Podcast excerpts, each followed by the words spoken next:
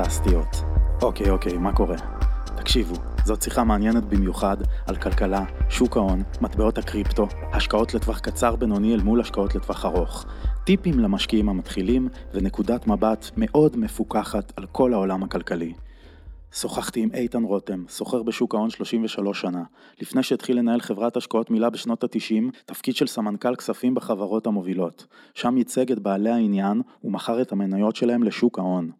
ב-21 השנים האחרונות הוא מנכ"ל של קרן השקעות בארצות הברית, ומ-2006 מרצה ומורה מבוקש להשקעות ו trading בשוק המניות, עם אלפי תלמידים ועוקבים. עכשיו אני נחשפתי אליו דרך חבר, שאמר שהדברים שהוא אומר נכונים ומביאים תוצאות.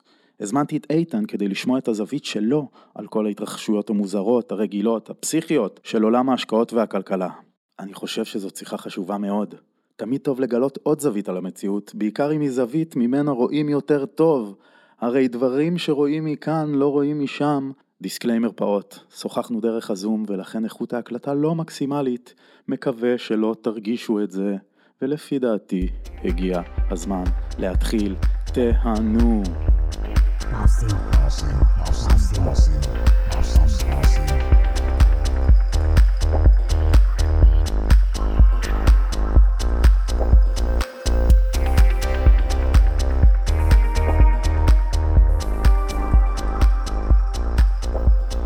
מתחילים.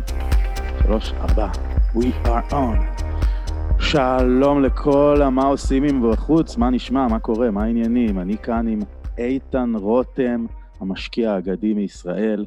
כן, הוא בא לספר לי על כלכלה, על מה קורה עכשיו בעולם ההשקעות, על מה מומלץ למשקיע הפרטי לעשות. שלום איתן, תודה שהצטרפת אליי. שלום, אהלן דניאל, מה נשמע? בסדר גמור. קודם כל, תודה רבה שבאת. זה כיף גדול. אני... כן, אני כבר מקשיב ליוטיובים שלך לא מעט זמן, ואני לומד באמת הרבה. היה חשוב לי להעביר את המידע הזה הלאה לכל, לקהל מאזיניי ולחברים שלי, שאני רוצה שידעו מה קורה בעולם הפיננסי. ככה חברים שלי אה, מתחילים להיכנס לזה יותר ויותר, אם זה בקריפטו, אם זה בשוק ההון. חשוב שיהיה מידע, מידע שאפשר להסתמך עליו, ובאמת יש בחוץ הרבה דברים שלא כל כך אפשר להסתמך עליהם, כי ההיצע גדול. ואז נתקלתי בך דרך חבר אחד, ניר, ואני גם שוקל בעצמי לעשות באמת את הקורס trade שלך, אבל זה להמשך בכל מקרה. אז מה נשמע, מה איתך? איך הקורונה מתייחסת אליך, המצב? אה, הקורונה זה בדיוק אה, עוד תופעה בחיים, שלמעשה זה, זה כרגע קורה לכל העולם, אבל אה, אני בתור משקיע שכבר כמעט 34 שנים בשוק המניות, אז יש הרבה דברים שקורים לכל העולם, תקופות כמו משבר 87, 2000, משבר הדוט קום, משבר 2008 ועוד כל מיני מיני משברים בדרך, דברים שקורים לכל העולם. והשאלה שאתה צריך לשאול את עצמך זה איך אתה מגיב לזה. זאת אומרת, קורונה גם כן אתה שואל את עצמך איך אתה מגיב. זה שהקורונה, זה, זה אפשר לבכות עד מחר, זה דבר נתון. עכשיו השאלה שהיא כן בשליטתך, שכן בידך, שכן באחריותך, זה איך אתה מגיב לזה. אה, אהבתי מאוד, אז איך אתה מגיב לזה? אני כרגיל בהתאם לתפיסת העולם הבסיסית שלי זה להיות קודם כל אקטיבי בבחירת הגורל שלך ולהיות אה, צנוע. במקביל ולהיות צנוע בהבנת מה אתה יכול לעשות ומה אתה לא יכול לעשות, מה המגבלות שלך, mm. מה בשליטתך ומה לא בשליטתך. זאת אומרת לשבת ולקטר ולבכות מול הטלוויזיה וזה, זה, זה נורא נחמד, אנשים נגררים לזה נורא בקלות אני נמנע מזה, אני בכלל נמנע מחדשות עד כמה שרק אפשר, כי הרי חדשות הן לא באמת החדשות, לא. הן רק החדשות הרעות, זה מה שמגיע לחדשות בטלוויזיה, נכון. החדשות הרעות, כי יש גם המון חדשות טובות, הן אף פעם לא מגיעות, אז אני לא מכניס לתוך הראש שלי את הרעל הזה, זה גם כן עוד אה, תגובה שלי, מצוין, כן, היכולת מצוין. שלי להחליט מה אני מכניס לתוך המוח שלי, זה שליטה על גורלי. אני מאוד אוהב את זה, גם אחת מהסיבות שפתחתי את הפודקאסט, מה עושים, זה היה אינפלציה כל כך חמורה של תוכן זוועתי, מחריד, מלשון חרדה וקשה, ואני הרגשתי שאנשים צריכים גם לקבל דברים טובים לחיים שלהם, ואתה פה גם... לחלוטין. אתה פה בשביל לחלוטין, גם לתת את זה. לחלוטין, אני מסכים איתך במאה אחוז. תודה, רציתי ככה, בגלל שבטח קהל המאזיני לא בדיוק מכירים אותך, אם תוכל להסביר בכמה משפטים את המסלול שעשית, איך הגעת להשקעות וכמה זמן אתה משקיע, ובעצם אני רוצה שהם יבינו שאתה לג'יט, זה הכוונה שלי, מי שלא מכיר אותך עוד.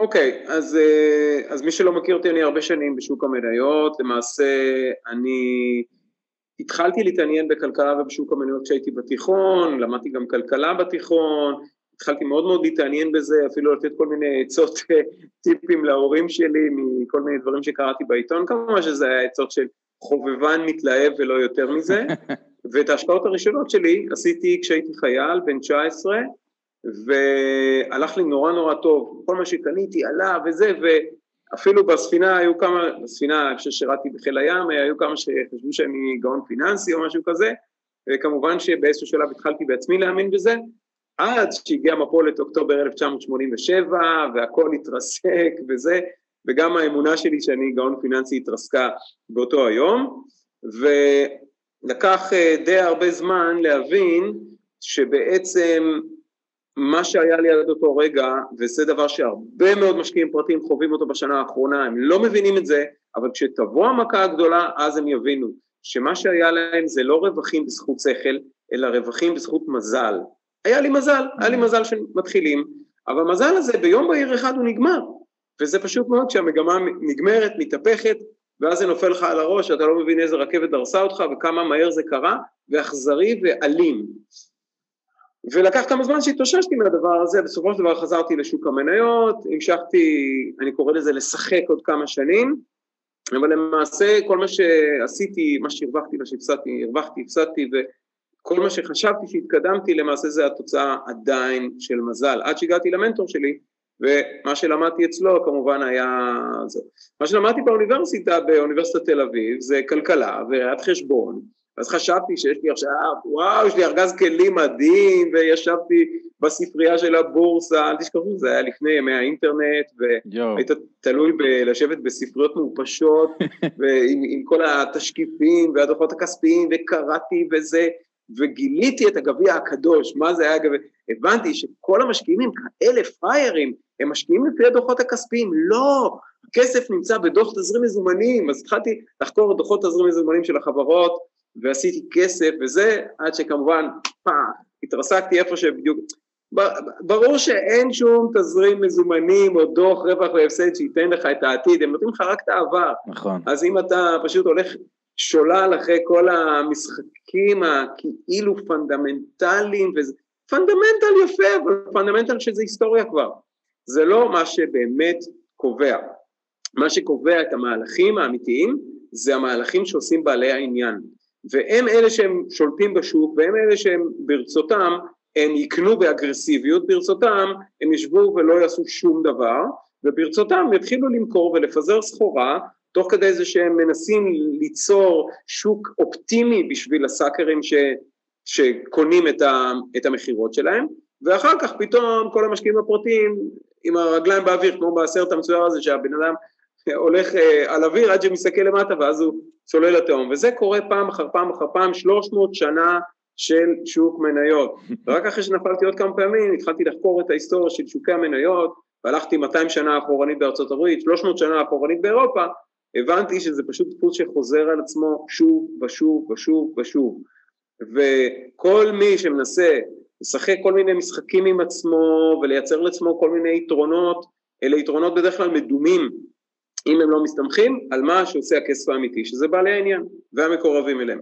הבנתי, אז מה שאנחנו... ומשם אני כבר התחלתי דרך אחרת לגמרי, אז אה, על זה נדבר כבר בהמשך. כן, אז מה שאתה אומר, אני קצת אגיד אה, את זה במילים פשוטות למען המאזינים, יש מחזורים בשוק, השוק עולה, יש לו עלייה, זה נקרא שוק שורי, מלשון שור, והוא עולה, עולה, עולה כמה שנים טובות, ואז בדרך כלל יגיע שוק דובי, bear market, ואז הוא ירד, mm-hmm. הירידה יותר מהירה, הירידה היא בערך שנה או כמה חודשים, שזה ימחק את חצי מהעלייה, ימחק כמות מהעלייה, זה לא בדיוק, אי אפשר בדיוק לדעת כמה, אבל זה מה שיקרה. אי אפשר, אי אפשר לדעת. אי אפשר לדעת כמה. ואתה בעצם משתמש בידע הזה שלך, שיש את המחזוריות הזאת, בשביל לדעת מתי להיכנס ואיך ובכמה. אז באמת בוא נצלול עכשיו טיפה לעולם ההשקעות.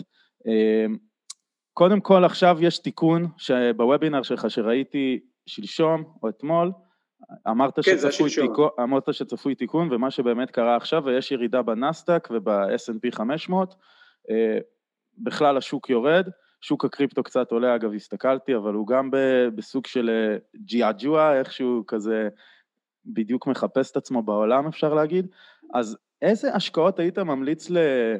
בעיקר לאנשים כמוני וכמו המאזינים שלי, שאין להם ידע רב בתחום, אז רציתי שנעבור, אולי, מה, מה כן כדאי? קופת גמל, חיסכון בבנק, אולי כן כדאי להיכנס לשוק ההון לטווח קצר, לטווח בינוני או ארוך, כי זה דבר שבן אדם פרטי כן יכול לעשות, גם אם הוא לא בוחר להיות סוחר. קודם כל בן אדם פרטי יכול לעשות הכל, בן אדם פרטי יכול לעשות מה שהוא רוצה, אבל זה תלוי בכמה דברים.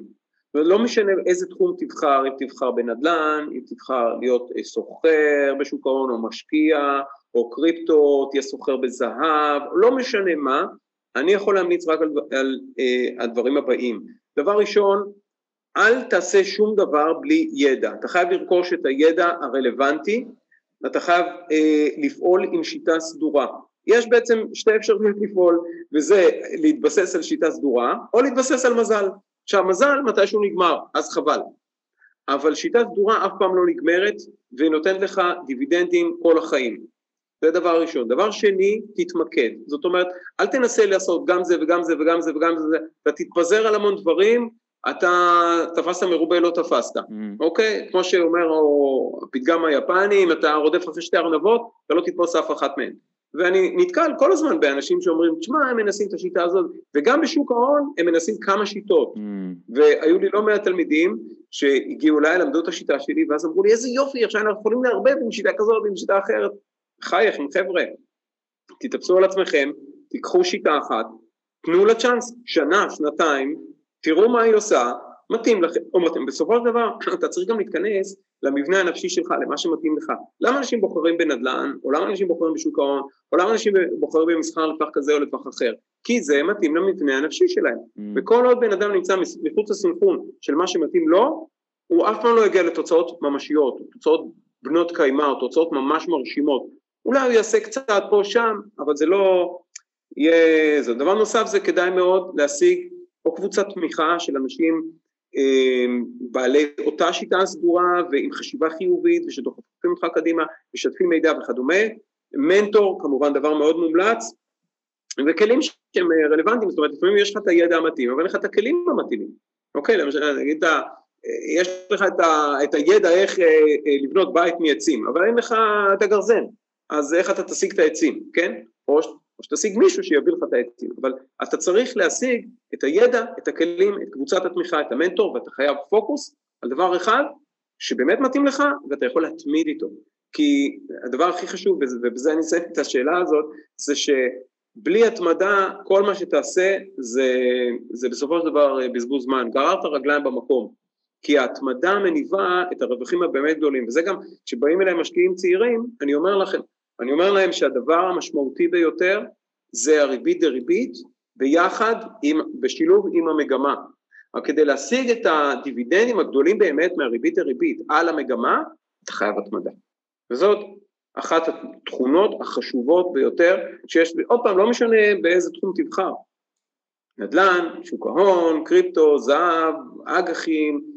עכשיו, לגבי קופות גמל, קרנות השתלמות, פנסיה, כל מה שהזכרת, אלה לא אפיקי השקעה, אלה כלי השקעה, הם מכשירים, הם מכשירים נכון. שהם משקיעים בשוק ההון. זאת אומרת למשל, תיקח קופת גמל, קופת גמל, הקופת גמל שלך, במה היא משקיעה? מן הסתם היא משקיעה במכשיר אימון, לפחות 95% ממה שהיא קונה זה דברים שנסחרים בבורסה, אגרות חוב, מניות, חוזים עתידיים, קרנות נאמנות וכדומה.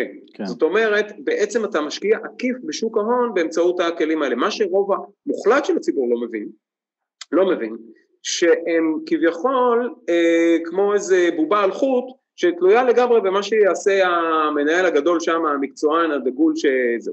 קודם כל להבין, כל המקצוענים הדגולים האלה, אף אחד מהם לא היכה את המדד, אפילו לא שנה אחת. נתחיל מזה. אה, הם צמודים לא למדד תמיד? בדרך כלל? אתה צריך להשוות למשהו, תשווה למשהו. כן. אבל הדבר העקרוני הוא, וזה מה שאנשים לא מבינים, זה שהביצועים האמיתיים תלויים בהם ולא באותו מנהל של קופת גמל שלהם. למה? כי מה שרוב האנשים לא יודעים, ואני המום מזה כבר מעל 12 שנים אני אומר לאנשים, תשלטו על מסלול ההשקעה של הקופת גמל פנסיה השתלמות שלכם. אתם יכולים בקליק אחד, היום זה שלושה ימי עסקים, אתה מחליף את, ה, את המסלול. ואנשים לא יודעים בכלל שזה אפשרי להם. נכון. זאת אומרת, הם עדיין בתפיסה של מה, שנות ה-80, שנות ה-70, מה, אנחנו בסוציאליזם של שנות ה-50 וה-60? חבר'ה, להתעורר, הקופות האלה כבר מתחילת שנות ה-90 נמצאות בשוק ההון, בהתחלה זה התחיל בזה שנתח קטן, חמישה אחוז במניות, אבל אחר כך זה גדל לאחוזים הרבה הרבה יותר גדולים. היום כל הדבר הזה הוא לחלוטין בשליטתנו, בבקשה, לקחת את השליטה בידיים, לא לחכות לטלפון שיגיע מבית ההשקעות שיישמע ככה, הלו, שלום, ניאל, יש לך השקעות במניות? טוב, רצינו להגיד לך, בוא תיקח את הכסף שלך, כי הולכת להיות מפולת, וחבל, חבל שתפסיד כסף. ואת הטלפון הזה אתה לא תקבל, אתה לא תשמע את הטלפון הזה, אוקיי? זה אחריות שלך, ולא של אף אחד אחר, לדאוג שהכסף שלך יזוז משוק המניות לשוק האג"ח או למזומן או למשהו אחר כשמתחילה מפולת, או אם יש לך מזל לפני שמתחילה מפולת. אני בינואר 2008, 18 בינואר 2008, מנדי ז"ל נתן לי במה מול 500 איש בפתח אה, תקווה במגמות דאז, והסברתי להם, אנחנו נכנסים לשוק יורד, אנחנו כבר נכנסנו לשוק יורד, זה היה חודשיים אחרי שכתבתי את, ה, את המאמר שלי על הכניסה לשוק היורד, בסוף 2007, תחילת 2008, ואני מבקש מכם, ממש מתחנן, תעבירו את הקופות שלכם ממסלול כללי, שיש בו שליש מניות, למסלול אג"ח מדינה או, אה, או מזומן, בונקר. ואנשים היו בהלם, לא בהלם מהניתוח ומהמסקנות מה לעשות, אלא בהלם שהם בכלל יכולים לעשות דבר כזה. וזה היה לפני 12-13 שנה, 13 שנה. ועדיין היום הרבה אנשים לא יודעים שזה אפשרי וחבל, אז זה כל אדם פרטי יכול לעשות. הבנתי, אה, תודה על התשובה המפורטת. עכשיו אני אגיד לך, התייעצתי עם חברים האם להירשם לקורס שלך באמת, ואחת מההתנגדויות היחסית רציניות שקיבלתי זה אמרו לי למה שמישהו יש לו שיטה ולמה שהוא ילמד אותה אנשים אחרים. כי כאילו באמת יש היצע מטורף של, אה, של קורסים לקחת עכשיו בנושא. אז רציתי לשאול אותך, למה אתה בעצם החלטת ללמד אה, אנשים אחרים? איך הגעת לזה? וגם הייתי שמח לשמוע על הקרן שאתה מנהל, אה, מה התוצאות שלה ומה היא עושה עכשיו, ואם אפשר גם okay. אוקיי. להצטרף אליה, או אני לא יודע אם זה עובד ככה או לא. אוקיי, okay, בסדר גמור. אז קודם כל, אה, תודה, זו שאלה מאוד מאוד חשובה, ובאמת הדבר שמאפיין לכל אורך ההיסטוריה, אתה רואה שאנשים גדולים שגילו דברים במהלך ההיסטוריה האנושית, הם חלקו את זה עם האנושות, הם לא שמרו את זה לעצמם, הם אמרו, אה, אני גיליתי את המטוס, טוב, אני אשמור את זה לעצמי, אני לא אגלה את זה לאנושות. אז נכון. אה, צריך לזכור שלא הייתי מגיע לאן שהגעתי, בלי שאנשים שלימדו אותי, חלקו איתי את מה שהם mm. למדו בעצמם ממישהו אחר, שלמד ממישהו אחר, שלמד ממישהו אחר. אתה צריך להבין שבשוק המניות אין באמת סוד. הלו, בוא נתעורר, נכון. שוק המניות קיים באירופה כבר 300 שנים, אתה חושב שיש איזשהו סוד? את הסוד כבר גיליתי בתחילת הפודקאסט.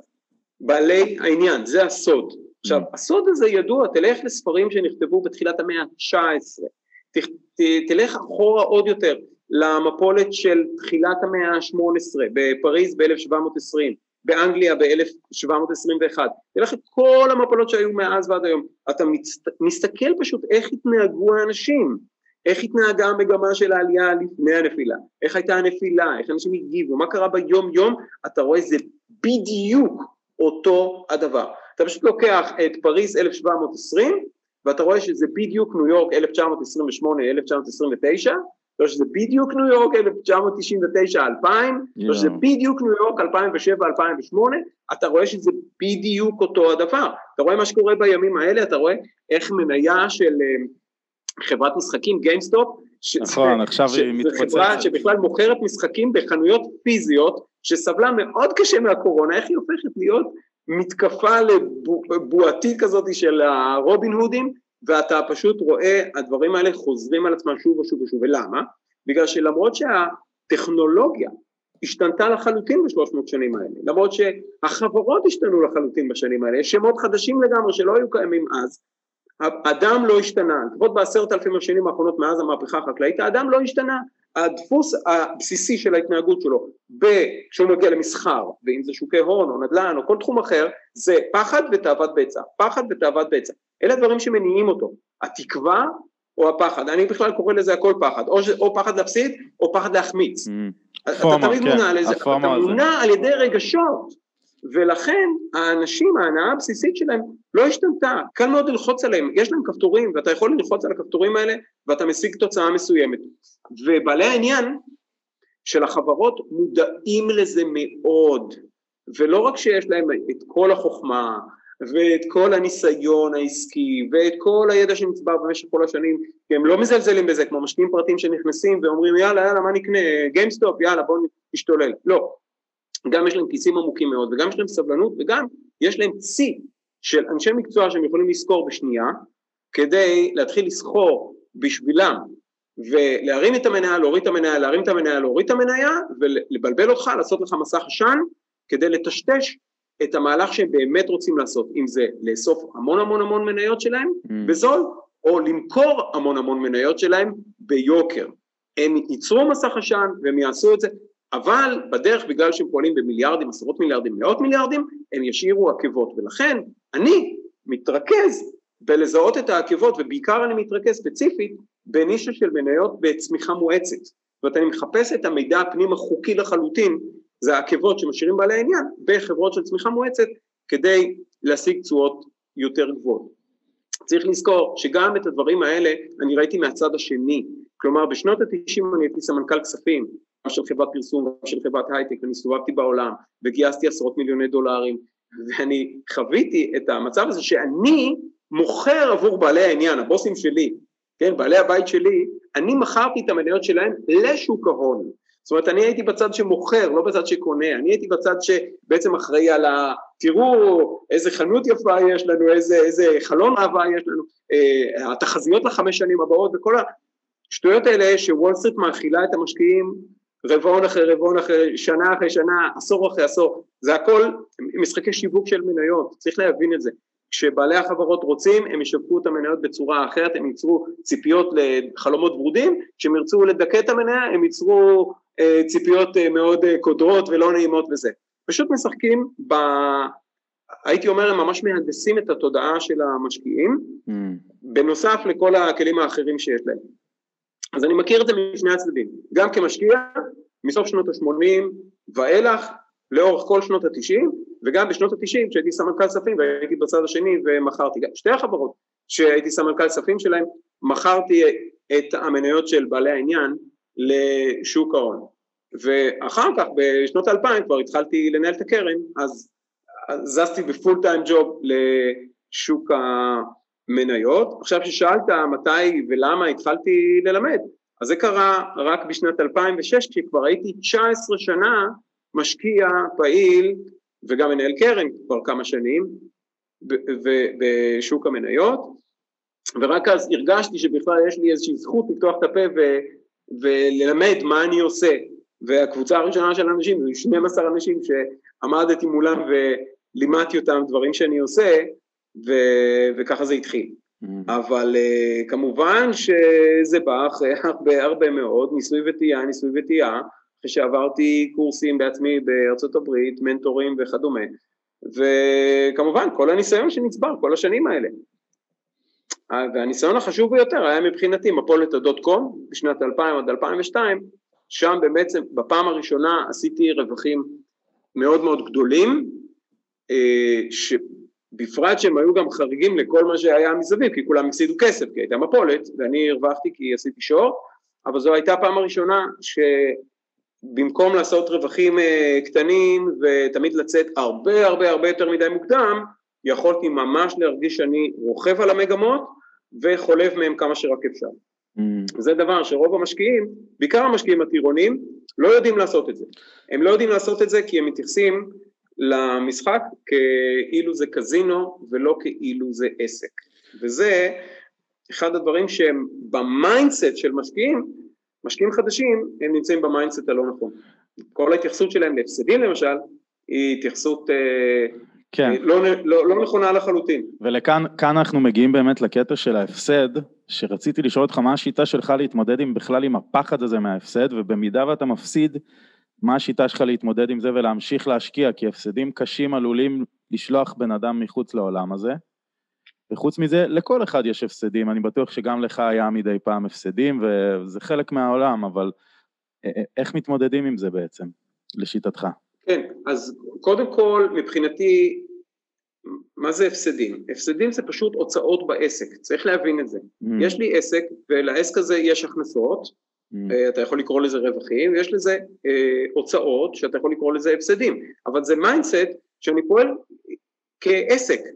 צריך להבין, אם היית נגיד פותח איזושהי חנות, אז עוד לפני שהיו לך הכנסות כבר היו לך הוצאות.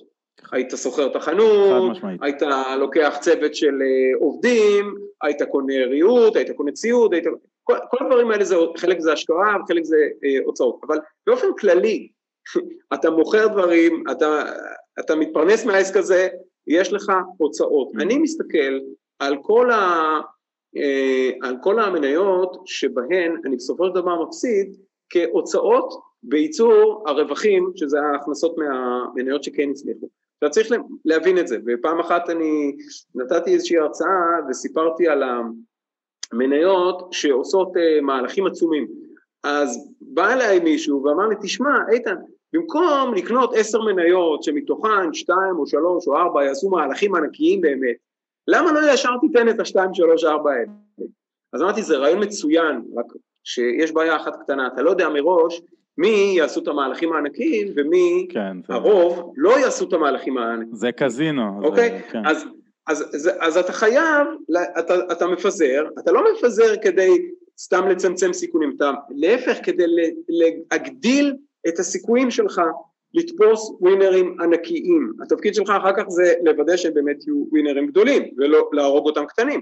אבל מעבר לזה, אז צריך לראות את כל המניות האחרות שעשו או רווחים קטנים או הפסידו קצת או משהו כזה, אתה צריך לראות אותם כסוג של איזוש, אה, איזושהי תשתית ש, שמחייבת אותך, כן, כדי שאתה תגיע לווינרים הגדולים, כי אתה לא יודע מראש איזה הם יהיו. Mm.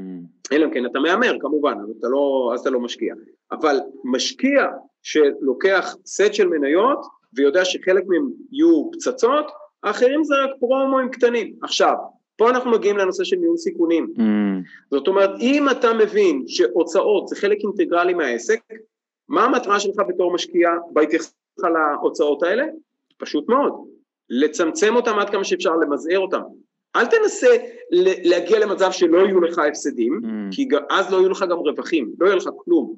אבל אם אתה אומר, אוקיי, הוצאות זה פשוט חלק מהביזנס, זה בסדר גמור, ועל הכיפאק, ואני לא יכול אה, להימנע מזה, בואו ננהל את זה ככה שזה יהיה הכי קטן שאפשר. ובאמת בסופו של דבר משקיעים לא נבדלים אחד מהשני באחוזי הצלחה, למי יש 60 אחוז הצלחה, למי יש 70 אחוז הצלחה, למי יש 90 אחוז הצלחה. אחוזי הצלחה לא אומרים שום דבר, כי מה שבאמת אומר זה באלה שהצלחת, כמה כסף הרווחת באלה שהרווחת, mm. לעומת כמה כסף הפסדת באלה שהפסדת. זאת אומרת אם שמרת על הוצאות קטנות והיו לך הכנסות גבוהות, שזה בסופו של דבר מה שקובע, כן? ואם היו לך נגיד חמש מניות שהפסידו מעט מאוד וחמש מניות שהרוויחו המון, אז אם אתה מספר למישהו שלא מבין את זה, היה לי 50% הצלחה, אז הוא אומר, אה, אז לא עשית שום רווח. בכלל לא מבין שיכול להיות שעשית רווח ענקי. כן. אוקיי? אז בסופו של דבר זה הכל מגיע לניהול הסיכונים, לניהול התרחישים שלו. עכשיו, יש פה שאלה שמאוד מעניינת אותי, טיפה יותר כללית, ואחרי זה נחזור טיפה אה, לצלילה לתוך אה, שוק ההון והשיטות. אני מדבר על הבועה שיש עכשיו בשוק ההון, וכמובן לא ממציא את זה, הרבה כלכלנים מדברים על זה, שבעצם המצב הכלכלי בהחלט של רוב, אפילו אפשר להגיד עולם, או רוב העולם הכלכלי, הוא בכי רע, עסקים קטנים נסגרים בכמויות, מובטלים וכולי. מנגד ה snp ושוק ההון עולה ועולה ועולה והוא הוא בשיא של כל הזמנים. עכשיו, הרבה, הרבה אנשים גם טוענים, ולפי דעתי בצדק, שדבר כזה יכול להוביל גם בסוף לאינפלציה בעקבות ההזרמה של הכספים לתוך שוק ההון וארצות הברית שמדפיסה טריליונים בלי להפסיק, והכסף שמאבד את הערך שלו. אז רציתי איך אתה מסתכל על העולם הזה, ולפי הסתכלותך, מה, אתה, מה ההמלצות שלך לעשות בנושא הזה?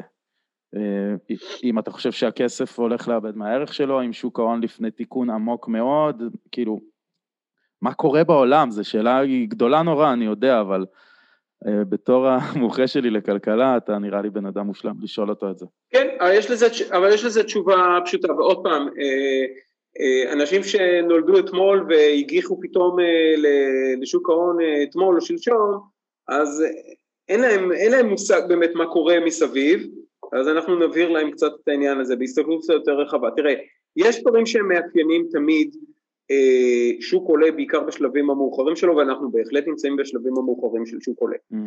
אה, לפעמים זה בא עם בועה, לפעמים זה בא בלי בועה, אבל בדרך כלל יש משהו שהוא גורם למחירים להיות יותר מדי יקרים, שגורמים למוטיבציה לבעלי העניין למכור. תזכור שאין שוק יורד, אין שוק יורד בלי שיש לפני מוטיבציה למסה קריטית של בעלי עניין למכור את ההחזקות שלהם. Mm. כלומר שהם חושבים, מתוך מה שהם יודעים, שזה משהו הרבה יותר רציני ממה שאתה ואני יודעים, שהמניות שלהם מנופחות. זו סיבה מאוד מאוד טובה למכור במיליארדים או במאות מיליארדים, לפעמים גם בטריליונים, mm-hmm. כן? כפי שקרה למשל בסוף 2018 ותחילת 2020 שהם מכרו ב... שלושה, ארבעה טריליון דולר, יש כאלה שחושבים שזה הגיע לאולי אה, ארבעה וחצי טריליון דולר, לא חשוב. השורה התחתונה היא... ש... מכרו מניות ב... מניות של בעלי עניין, כאילו כסף חכם. בעלי עניין מכרו במסות, במסות ענקיות, ואם תרצה גם ניגע בנושא הזה של ה buybacks, ואיך הפדרל רזרב עוזר למיליארדרים להפוך להיות מולטי מיליארדרים, אה, על חשבון כולי יתר, אבל זה אולי נגיע בהמשך. זהו, אני אשמח מאוד שכן ניגע בזה. קודם אני אסביר רק את עניין הבועה. הבועה, אכן יש בועה בשוק המניות. בוא, בוא, אנחנו לא ילדים, לא צריך להיות כלכלן, לא צריך להיות גאון כדי לדעת שיש בועה מסיבה נורא פשוטה. שאם היום, אם היום הפדרל רזרב, הבנק המרכזי של ארה"ב והבנקים המרכזיים האחרים באנגליה, גרמניה, צרפת, יפן, סין, אבל בעיקר הפדרל רזרב מחליט שהוא היום מפסיק להדפיס כסף. מפסיק להדפיס כסף, ומעלה את הריבית בפסיקון רבע אחוז, לא רבע אחוז, עזוב, עשירית אחוז. Mm. אם הוא עושה את הדברים האלה, שוק ההון צולל כמו אבן מגורד השלקים הכי גבוה בניו יורק. Yeah. חד משמעית, אין, לאף אחד אין שום ספק בדבר הזה, כולם יודעים טוב מאוד, חוץ ממי שמשלה את עצמו כמובן, אלה שנמצאים עם הרגליים למעלה, שהשוק הזה קיים בזכות עצמו, השוק לא קיים בזכות עצמו, השוק כבר מזמן היה התחיל בעצם את מגימת הנפילות שלו, התחיל ב-2018 ואז הפדרל רזרב אחרי שלושה חודשים של ירידות כל כך נבהל וג'רום פאוול שהיה יושב ראש חדש אז שבאמת הייתה לו מדיניות, או הייתה לו מדיניות של אקזיט, לצאת מכל העניין הזה של הדפסות הכסף, לצאת, מ, ל, ל, להרגיל את שוק המניות לסם הבלתי פוסק הזה של כסף בחינם בזול ואינסופי. הוא כל כך נבהל, הם כל כך נבהלו, הם עשו סיבוב של 180 מעלות במדיניות, ואז בדצמבר 2018, כשכבר השוק הלך להישחט לגמרי, כבר היו שלושה חודשים רציניים של ירידות, הם הורידו את הריבית, הזרימו טונות של כסף לשוק, והכל התהפך. ב-2019 הכל זרם למעלה, וה-S&P עשה שיא חדש, ואז כולם נרגעו עוד פעם. וכמובן שכל המיליארדים, טריליונים שהם הזרימו, אה, סייעו להמון בעלי עניין פשוט לצאת החוצה בכיף והם עשו את תוכניות ה buybacks תוכניות ה buybacks זה שחברות קונות מניות של עצמן בשוק אבל זה לא חוקי חברות... נכון? זה לא חוקי ברמה. לא זה חוקי זה היה, זה היה לא חוקי okay. אוקיי. זה הפך להיות לא חוקי בעקבות מפולת 1929 זה לקח הרבה שנים עד שב-1953 חוקקו חוקים שהפכו את זה ללא חוקי בסוף עידן קלינטון ב-1999 הפכו את זה חזרה לחוקי mm. ויש, ו, ובהדרגה זה נכנס יותר ויותר אה, לאופנה, זה נחשב כאיזשהו דבר כזה שהוא אה, מוקצה מחמת מיאוס ולאט לאט אה, בעלי עניין ראו שזו שיטה נהדרת איך בעלי עניין יכולים להיפטר מסחורה שלהם? פשוט מאוד למכור את הסחורה של עצמם לחברה שבבעלותן שזה בעצם כאילו אה, למכור את זה לציבור שמשקיע בחברה בבעלותם, זה ממש לדפוק את הציבור. ואז לקנות את זה במחיר נמוך, אחרי זה שזה יורד, אחרי הירידות, לקנות את זה שוב במחיר נמוך. בדיוק ככה, אגב, ככה הם עשו תמיד כל, כל מאות שנות ההיסטוריה שקיים אה, שוק מניות, כמו שאמרתי כבר 300 שנה באירופה. 200 שנה בארצות הברית, אבל הטריק הזה של ה buyback זה טריק מדהים, יש לך משולש, יש לך פדרל רזרב שמזרים טריליונים לחברות, קחו כספי הלוואות בחינם, בלי ריבית בכלל. החברות לוקחות את ההלוואות, הולכות לשוק ההון, קונות מניות של עצמן, ומי שם מוכר להם את המניות האלה? הבעלים שלהם. Mm. כלומר הבעלים על הגב, דרך הפדרל רזרב, מוכר לחברה, כלומר מוכר לבעלי המניות האחרים, שמי הם? הציבור כמובן. זה אולי קצת נשמע מסובך, אבל זה בעצם נורא נורא פשוט. זה פשוט טריק חדש למשהו מאוד מאוד ישן ועתיק יומין. אז אם אתה הולך נגיד איך עשו את זה לפני 100 שנה, איך עשו את זה לפני 200 שנה, תחילת המאה ה-20, תחילת המאה ה-19, אמצע המאה ה-19, סוף המאה ה-19, בכל המקרים שבהם הייתה, קראו לזה פשוט מאוד manipulation. manipulation זה ששכרו אנשי מקצוע, אנשי מקצוע יצרו שוק, כלומר הם אה, שיווקו את המניה ככה לציבור, יצרו מצג כאילו המניה נראית נהדר, המניה נראית פצצה, אתה קונה את המניה, היא רק עולה, אתה קונה, היא רק עולה, ותוך כדי המהלך הזה הם התחילו להזרים את המכירות שלהם בשקט בשקט בהדרגה. כשבעל עניין רוצה למכור את המניות שלו לשוק, זה תהליך שנמשך חודשים, זה לא דבר שהוא יכול לעשות אותו ביום יומיים, כי זה בכל זאת כספים בהיקפים אדירים. אז זה קצת לוחץ את מחיר המניה, אבל בסופו של דבר זה התהליך שלהם אה, לצאת החוצה. וכל המהלך הזה הוא בעצם היום נתמך בצורה אפילו חסרת תקדים על ידי הפדרל רזרב. כמו שאמרתי, בלי הפדרל רזרב היום, שוק נופל כמו אבן. אז כולם יודעים את זה, עכשיו, גם רזרב אני... יודע את זה מצוין, ולכן הוא לא יעז לעשות את זה. אבל מה עושים? מה קורה? בסופו של דבר אני מניח שזה יגיע לאיזה מקום שתקרת זכוכית, שדי, אי אפשר יהיה לעבור את זה, ויתחילו הנפילות על אפם ועל חמתם, אני מאמין. השאלה מה עושים כן, ב- במקום הזה.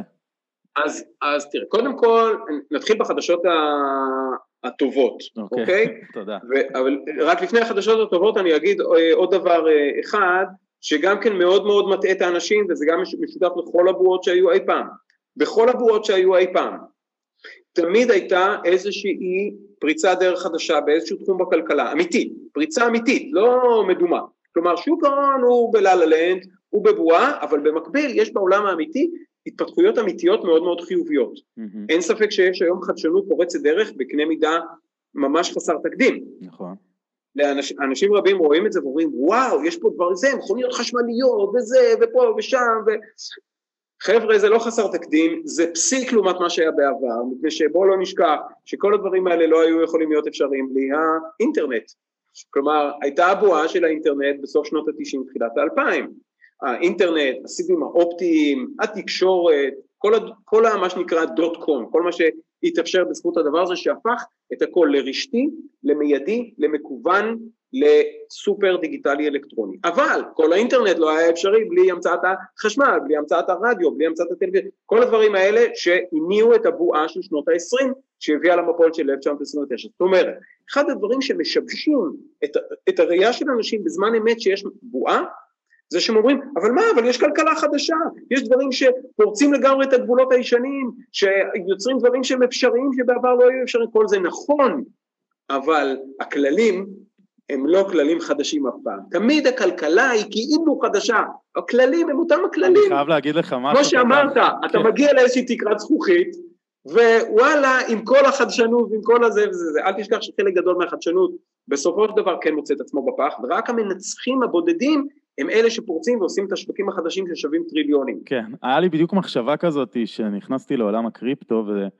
זה בדיוק המחשבה שהייתה לי בראש, אני חייב להגיד לך שאתה עלית על הפסיכולוגיה שאני מניח שיש אותה לכולם. יש פה משהו חדש שלא היה לפני, והוא הולך לכבוש את העולם והוא רק יהיה בעליות. ואז זה נעצר. אבל אה, קלעת לפסיכולוגיה בצורה מדויקת מאוד, אני חייב להגיד לך, אני, זה מעניין. כנראה שהרבה אנשים עוברים את הדבר הזה של אה, יש פה משהו חדש והוא לא יעצור וכולם חושבים שהעלייה תמשיך לעד. כמו שקורה נגיד עם כן. טסלה עכשיו, אה, אבל אפילו הנה הביטקוין הוא כל כמה שנים מגיע לתקרה שלו, יורד חזרה, בוא, בוא רגע רק נפריד בין הביטקוין, שאני ברשותך גם אגיד על זה איזה מילה או שתיים, לבין חברות עסקיות כמו אפל או טסלה או אמזון או, או כל חברה שאתה תסתכל עליה בהיסטוריה. צריך להבין דבר כזה, ו, ופתחתי ב, בדברים שלי, אמרתי קודם שהעקרונות הבסיסיים שלי זה אחד תהיה אקטיבי בבחירת הגורל שלך, בקביעת הגורל שלך, ודבר שני תהיה צנוע וענב בהבנה מה המגבלות שלך. Mm. הרבה מאוד חברות סופר מצליחות שפרצו דרך, שהמציאו דברים חדשים, שיצרו שווקים חדשים שלא היו קיימים קודם לכן, גם כן מגיעות לתקרת הזכוכית שהזכרת קודם, והן לא היו בשלב הזה מספיק צנועות להבין מה הן יכולות ומה הן לא יכולות והאם הן מגיעות לתקרת הזכוכית שלהן והן אה, לא מסוגלות יותר.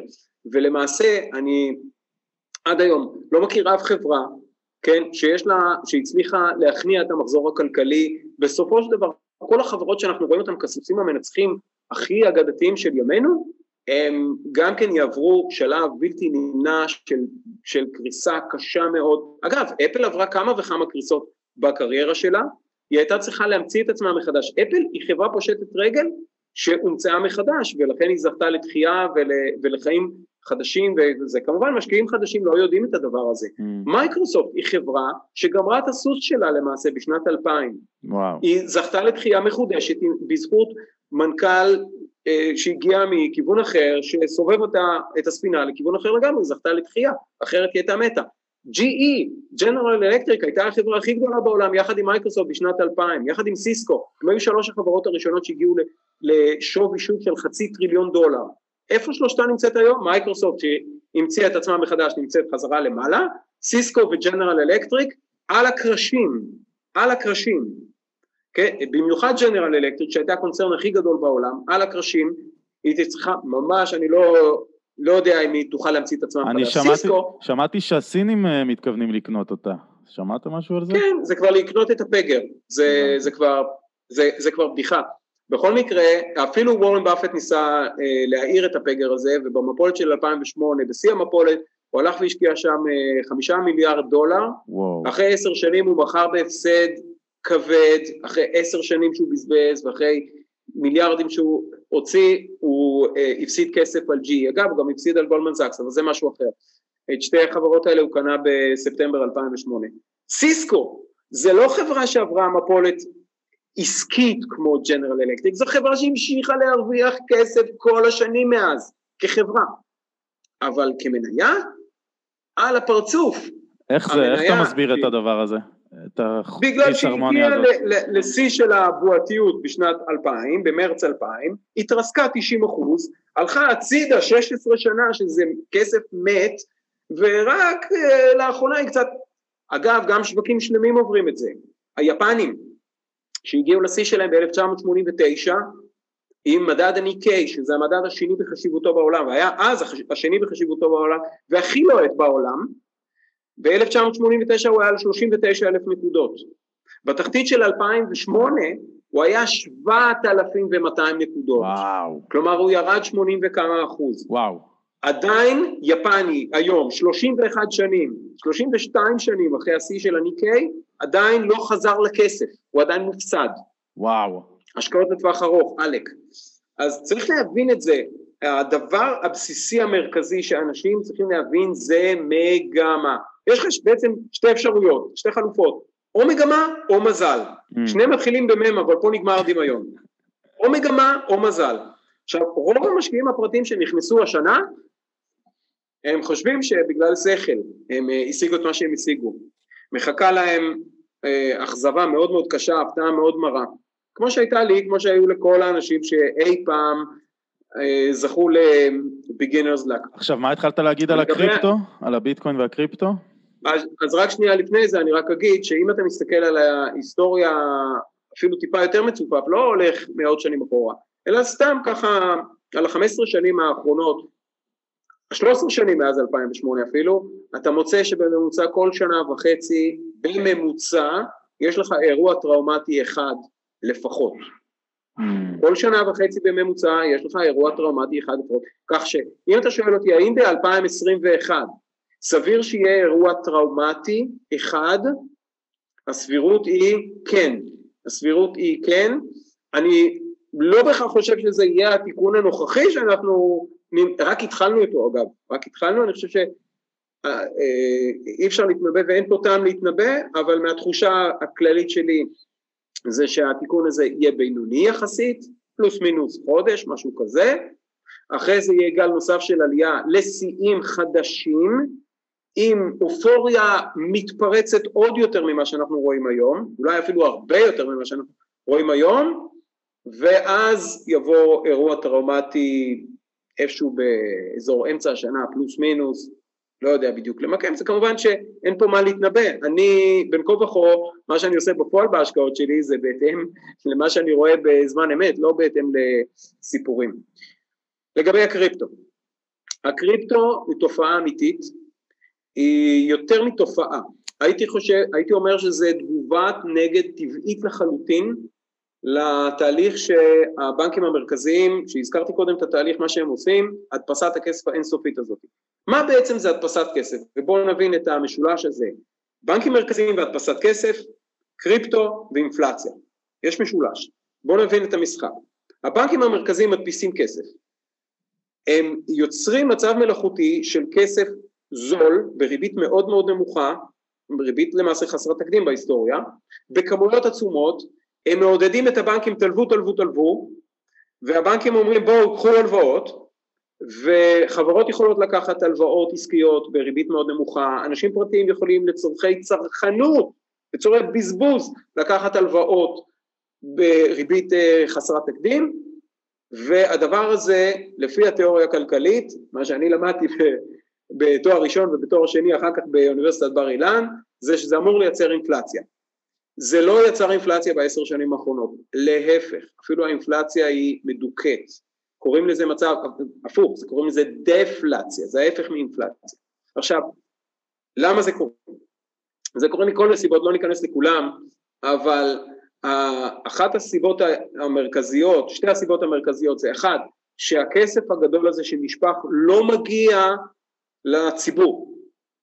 הוא לא מגיע לציבור הוא לא מגיע דרך הציבור אל הכלכלה האמיתית, אל הכלכלה ברחוב, אל החנויות, אל הקניונים וזה. למרות שראינו את כל הפריחה של תרבות ה Black Friday וה Cyber Monday וכל, למרות התרבות הזאת לא ראינו זינוקים פסיכיים בצרכנות. בסך הכל אמריקאי לכאורה שמר על הכסף בארנק. הוא לא שמר על הכסף בארנק, הוא בזבז, גם בזבז את מה שאין לו, אבל פשוט רוב המוחלט של טריליונים שיצאו לא הגיעו אל האמריקאי הממוצע, mm. לא הגיעו אל הגרמני והצרפתי הממוצע. למי זה כן הגיע? הסברתי, זה הגיע לשוק ההון. כלומר, אה, כשאתה שואל איפה אינפלציה? אז למה אני לא רואה אינפלציה אם הם הדפיסו מיליארדים? אתה כן רואה אינפלציה. אתה פשוט לא מסתכל במקום הנכון, האינפלציה נמצאת בשוק ההון. העליית מחירים הסטרטוספרית שאנחנו רואים בעשר שנים האחרונות, בעיקר מאז 2012, אה, זאת האינפלציה, פשוט אתה לא רואה אותה במוצרים אה, אה, כאלה, אתה רואה אותה במוצרים כאלה שקוראים להם מניות, אבל זאת האינפלציה, mm. וברגע שהמקור לאינפלציה, שזה הבנקים המרכזיים, הדפסות הכסף, הריבית הנמוכה, ברגע שזה נגמר, בום, הכל חוזר, אז, אז זה, זה דבר אחד. דבר שני, הקריפטו הוא גם כן תופעת נגד או תגובת נגד לבנקים המרכזיים. כי מה בעצם הבנקים עושים? בזה שהם מדפיסים כסף, הם יוצרים יותר היצע של המטבע. ברגע שיש יותר מהמטבע הזה, הוא שווה פחות. נכון. זה שוחק את ערך המטבע. עכשיו, זה שאנחנו לא רואים את זה עדיין במדד המחיר לצרכן וזה וזה, רואים את זה בדברים אחרים. אה, אנשים עם הכסף שהיה להם, עם הסל החיסכון הביתי, הדומסטיק שהיה להם, יכולים לקנות פחות בתים, פחות מניות, כי המחירים של אג"חים עלו. יש בועה בכל הדברים האלה, והבועה היא בגלל שחיקה של ערך הכסף. אז מה תגובת הנגד? תגובת הנגד זה יצירה של מטבעות אחרים. שהמטרה מאחורי מטבעות הקריפטו זה יצירה של מטבעות שהם, שיש להם ערך יציב, כלומר שיש להם היצע קבוע שאי אפשר להדפיס אותם עד אינסוף וזאת הייתה המטרה לפחות המכוננת של תחילת התופעה הזאת לפני יותר מעשר שנים. ויש היום המון מטבעות, מטבעות קריפטו. אני גם אגיד מי המטבע המנצח, אגב, מי, מי יצא מנצח מכל החבורה הזאת, תכף, אבל התופעה הזאת היא תופעה אמיתית, היא תופעה אמיתית בגלל שאנחנו רואים את הדולר, את ה-ין, את היואן, את הלירה סטרלינג, את היורו, אתה לא יכול לסמוך על אף מטבע, כל המטבעות האלה זה בלוף, זה כלכלת פיאט מה שנקרא, זאת אומרת זה שהדולר נגיד לא קורס כמו שנגיד היה בתקופות ההיסטוריות הגדולות של שנות ה-80 שהוא עלה במאות אחוזים ונפל ובשנות ה-90 היה עוד פעם קונטרה וזה, הסיבה ש... כן, אנחנו רואים קצת שינויים בין מטבע למטבע, אבל בגדול רוב המטבעות הם. זה, זה רק משחק לטווח אה, קצר או בינוני. אין שינויים גדולים לטווח ארוך, ולמה? כי יש שחיקה של כל המטבעות. המטבע היחידי שמנצח את כל החבורה mm. הזאת זה המטבע החדש, מטבע הקריפטו.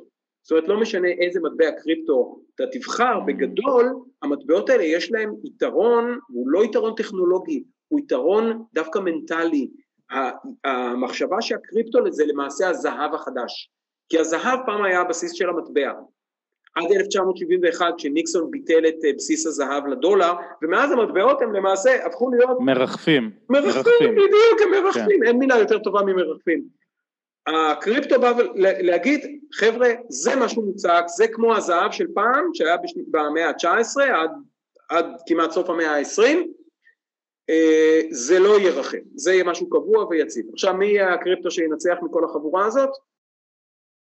איתריום? אף אחד עוד לא יודע, אני רק okay. אוקיי. יכול להגיד לך שמי שינצח זה מי שינצח בגל השני, כלומר לא בגל הראשון.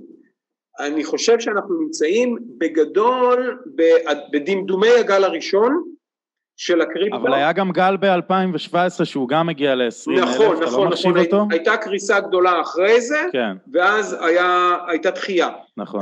יכול להיות שאנחנו איפשהו במעבר, מהגל הראשון לגל השני, זה, עוד, זה לא מדויק, זה לא כל כך מדעי שאתה יכול ממש לשים על זה את האצבע, אבל בגדול כאשר יותר בנקים מסחריים, אגב האחרונים שיאמצו את הקריפטו זה הבנקים המרכזיים, אבל כשבנקים מסחריים וגם חברות מסחריות גדולות טסלה, PayPal, כל החברות הכי חדשניות שהם יאמצו את הקריפטו כאמצעי תשלום, לא כאמצעי שאוקיי אני יכול לשים את זה באיזשהו מקום אני משקיע בזה מתישהו פעם זה ישתלם לי, לא לא לא, ברגע שאתה תוכל לשלם עם זה ולקנות עם זה דברים, כרטיסי טיסה, אה, מכונית טסלה, אה, תוכל לעשות העברות לחברים שלך ב PayPal, אז זה אומר שאתה בוודאות כבר בגל שתיים, וגל שתיים זה הגל שבו יהיה, תתברר הזהות של המנצחים. בגל אחד יש ערבוביה, יש זה, זה, זה כמו כל תחום בהיסטוריה, יש את הגל הראשון שזה האמיצים, הגל הראשון של מחפשי הזהב במערב ארצות הברית, כולם פשטו את הרגל, הגל השני, כולם התעשרו, הגל הראשון של, ה, של האינטרנט, כמעט כאילו כל מי שהיה בגל הראשון של האינטרנט, כל מי שכבש את המחוזות החדשים, ה-uncharted territory של האינטרנט נעלם. מי ניצח? אלה שבאו בגל השני, אם תסתכל, mm. גוגל באה בגל השני, פייסבוק באה בגל השני. לפני גוגל היה אלטה ויסטה, מישהו היום עושה חיפושים באלטה ויסטה? לא. לפני פייסבוק מי היה? MySpace, מישהו היום יש לו MySpace? לא, וכולי. ובכל תחום ותחום אתה יכול לראות שהגל הראשון זה האמיצים, החלוצים, פורצי הדרך, הם כל כך אמיצים, הם כל כך חלוצים, שהם מקריבים את עצמם, למעשה הם אלה שמתים. הם בעצם מפלסים את הדרך לגל השני שהם המנצחים הגדולים. אגב, בשוק המניות אותו דבר. אני אף פעם לא קונה את המניה ביציאה הראשונה שלה מהתחתית. אני נותן לאמיצים לעשות את זה. הם מפלסים לי את כן. הדרך, אני מצטרף בגל השני. עכשיו אפשר לשאול, אתה לא חייב לענות, אגב, סתם מעניין אותי כמה אחוז, אם, אם בכלל, מהפורטפוליו שלך, של ההשקעות מושקע באחד מניות לטווח ארוך, אם, אם אתה עושה את זה בכלל, ושתיים בשוק הקריפטו. אוקיי, אה, אז ככה, נענה על זה אה, בסדר הפוך, אה, אני לא אענה על כמה אחוז אני נמצא בקריפטו, אני לא רוצה. אוקיי. לחשוף את הפוזיציה שלי, אבל לגבי השקעות בטווח ארוך אני יכול לתת לך תשובה מדויקת, חד משמעית, אפס אחוז. מה אתה אומר? לא מאמין בהשקעות בטווח ארוך של חברות. חברות זה דבר מאוד הפכפך, ואני מאמין בדבר אחד, שתמיד שירת אותי, וזה מגמות. Mm. אני מאמין בהשקעה לטווח שאני מסוגל לנהל אותו, לחלוב כמה שיותר רווחים מתוך המהלך עד שהמגמה ממצה את עצמה ואז אני יוצא החוצה, או שאני ממקד למקם את הסטוקים שלי במקום שבו השוק עושה בשבילי את העבודה והוא כבר מוציא אותי החוצה במקום שנוח לי, במקום שאני צריך לנחש איפה אה, למכור. אבל השקעות לטווח ארוך, השקעות לטווח ארוך זה אחד הדברים המסוכנים ביותר שיש. אני אגיד את זה בצורה הכי ברורה, השקעה לטווח ארוך זה הימור, זה פשוט הימור. וההיסטוריה הוכיחה את זה שוב ושוב ושוב ושוב, והיחידים שכרגע לא חושבים שזה הימור זה פשוט מאוד המשקיעים הטירונים החדשים שנכנסו בשנת 2020 לשוק. הם עוד יגלו מה המשמעות של ההשקעות לטווח ארוך. וגם אלה שמלמדים... אבל יש, יש לנו כן את, אה, לצורך העניין, וורן באפט ודומיו, mm-hmm. שהם כן מת, מתמחים בהשקעות מהסוג הזה, אבל כמובן שיש להם את אנשי הפנים שלהם, שהם כן כנראה יודעים מלא דברים שאנחנו לא יודעים. א', זה נכון מאוד מה שאתה אמרת. דבר שני, בוא ניקח באמת את וורן באפט, בגלל שוורן באפט הוא אליל להשקעות השקעות הערך. נכון. וזה לא רק וורן באפט, דרך אגב, זה וורן באפט וצ'ארלי מנגר, השותף שלו, שהוא לא פחות חכם ממנו, אם לא יותר חכם, לדעתי המנוע הכי גדול להצלחה של ברקשר האטווי זה צ'ארלי מנגר, mm. שהוא אגב טיפה יותר מבוגר ממנו. צ'ארלי מנגר בן 96, וורן באפט השנה בן 90. כל הכבוד לשניהם, שניהם אנשים מאוד חכמים, מאוד מנוסים, וואו. מאוד מאוד מאוד מאוד סבלניים, יש להם, ה, יש להם גם את החזון, יש להם את הכל, אבל, אבל, בואו נסתכל על הביצועים באמת, האם הם עברו את מדד S&P 500 שכל אידיוט ברחוב יכול לקנות את המדד הזה באמצעות תעודת צה"ל, האם הם עברו את הביצועים של מדד ה-S&P 500? התשובה היא לא. וואלה. האם הם עברו בעשר שנים שלמות את התשואה של ה-S&P 500? התשובה היא לא. בסוף 2007 וורן באפט בעצמו הציע אתגר לכל תעשיית קרנות הגידור, הוא אמר להם חבר'ה, אני מוכן להמר נגדכם במיליון דולר שאתם בעשר שנים הקרובות לא תעקפו את מדד ה-S&P 500. מי שרוצה להשתתף, שישים מיליון דולר, אני שם נגדו, מי שמנצח, לוקח את המיליון דולר ותורם את זה לצדקה, לאיזושהי מטרה ראויה או משהו כזה. מי שמפסיד, משלם כמובן. אז הייתה קרן אחת שבאה, התערבה נגדו, ועברו עשר שנים והקרן הזאת לא הצליחה לעבור את ה-S&P 500, ווורן באפט אה, כמובן אה, הוכיח את הקייס שלו, יש רק בעיה אחת קטנה, וורן באפט בעצמו גם כן לא עבר את ה-S&P 500, אוקיי? עכשיו, זה לא רק בעשר אה, שנים האחרונות, זה כבר כמה עשורים, צריך להבין שהצמיחה הפנומנלית של ברקשר האת'ווי קרתה בעיקר ב-20 השנים הראשונות שלה וב-40 השנים שעברו אחרי כן היא למעשה ממשיכה לצמוח על הריבית דריבית שזה רק מוכיח את הטענה שלי שריבית דריבית זה כוח אדיר בלתי מנוצח או כמו שאלברט איינשטיין קרא לזה הפלא השמיני של היקום. צריך להבין שאת כל המגמות הגדולות והחשובות של השלושים שנים האחרונות וורן באפט פספס. הוא פספס את uh, מהפכת המחשבים, הוא לא השקיע במייקרוסופט, הוא פספס את, את uh, מהפכת השבבים, הוא לא השקיע באינטל, הוא פספס את מהפכת התקשורת, הוא לא השקיע בסיסקו, הוא פספס את מהפכת האינטרנט והאינטרנט המקוון, הוא לא השקיע באמזון, הוא לא השקיע במהפכת הסמארטפונים, הוא לא השקיע באפל, והוא, לא, לא, אה, והוא פספס את מהפכת הרשתות החברתיות והוא לא השקיע בפייסבוק הוא פספס את מהפכת הבידור הביתי המקוון והוא לא השקיע בנטפליקס. הוא לא השקיע בשום דבר מהדברים האלה, כן הוא השקיע עכשיו באפל, היום אפל זה 40 אחוז מהתיק של ברקשר האטווי, אבל מתי הוא הגיע לאפל? הרבה הרבה הרבה הרבה הרבה שנים אחרי המהפכה. היום אפל, היום אפל זה פגר, היום אפל רק עושה עוד, עוד אייפון ועוד אייפון ועוד אייפון, איפה המהפכה? איפה היא ממציאה את עצמה מחדש? אתה רואה את זה? אני לא רואה את זה, אני רק רואה שהם ממשיכים לעשות שוב ושוב מאותו הדבר. אם סטיב ג'ובס היה חי היום, הוא היה ממציא דבר שאנחנו לא מסוגלים לדמיין אותו בכלל כרגע. אנחנו בקלות מסוגלים לדמיין את המוצר הבא של אפל, בגלל שזה בדיוק כמו המוצר הקודם. אני שמעתי איזה מרצה מארצות הברית כלכלן שהוא אומר שהמהפכה הבאה של אפל ושל עוד מדומיהם זה לאגד את כל המכשירים סביב שירות אחד, בעצם לא לתת אפשרות בחירה לצרכנים, ייתנו לך את הטלפון, את המחשב, את הטלוויזיה, את התקשורת, הכל בבנדל אחד, והוא טען שהדברים האלה הולכים לקרות. זה כן, זה לא כזה חדשני, אבל uh, מעניין, יהיה מעניין לראות. קודם כל, זה באמת לא רעיון חדשני, זה לא רעיון שמפיל לא אותך ולא אותי מהכיסא. לא. דבר שני, הסיכוי שזה יקרה אני לא יודע, אני לא עד כדי כך חכם לדעת אם זה יצליח או לא יצליח, אני רק יודע שיש כנגד התפיסה הזאת, התפיסה של אפל זה תפיסה של קבוצה סגורה. הכל אצלנו, אנחנו ננהל בשבילך הכל, אתה אל תתערב, אל תכניס את האצבעות שלך בתוך העסק הזה, זה לא העסק שלך, זה העסק שלנו. כנגד התפיסה הזו יש את התפיסה של גוגל ואנדרואיד, שזו תפיסה של הכל פתוח, ובואו מפתחים ותפתחו מה שאתם רוצים, והכל פתוח והכל אפשרי, ובואו נתפזר ביחד ונפיץ את הבשורה שלנו בעולם. אז כנגד uh, התפיסה הסגורה יש את התפיסה הפתוחה, וקשה לי לראות שזה ילך חלק למהלך כזה שנועד באמת לסגור ולאגד את כולם באיזה קופסה סגורה ב...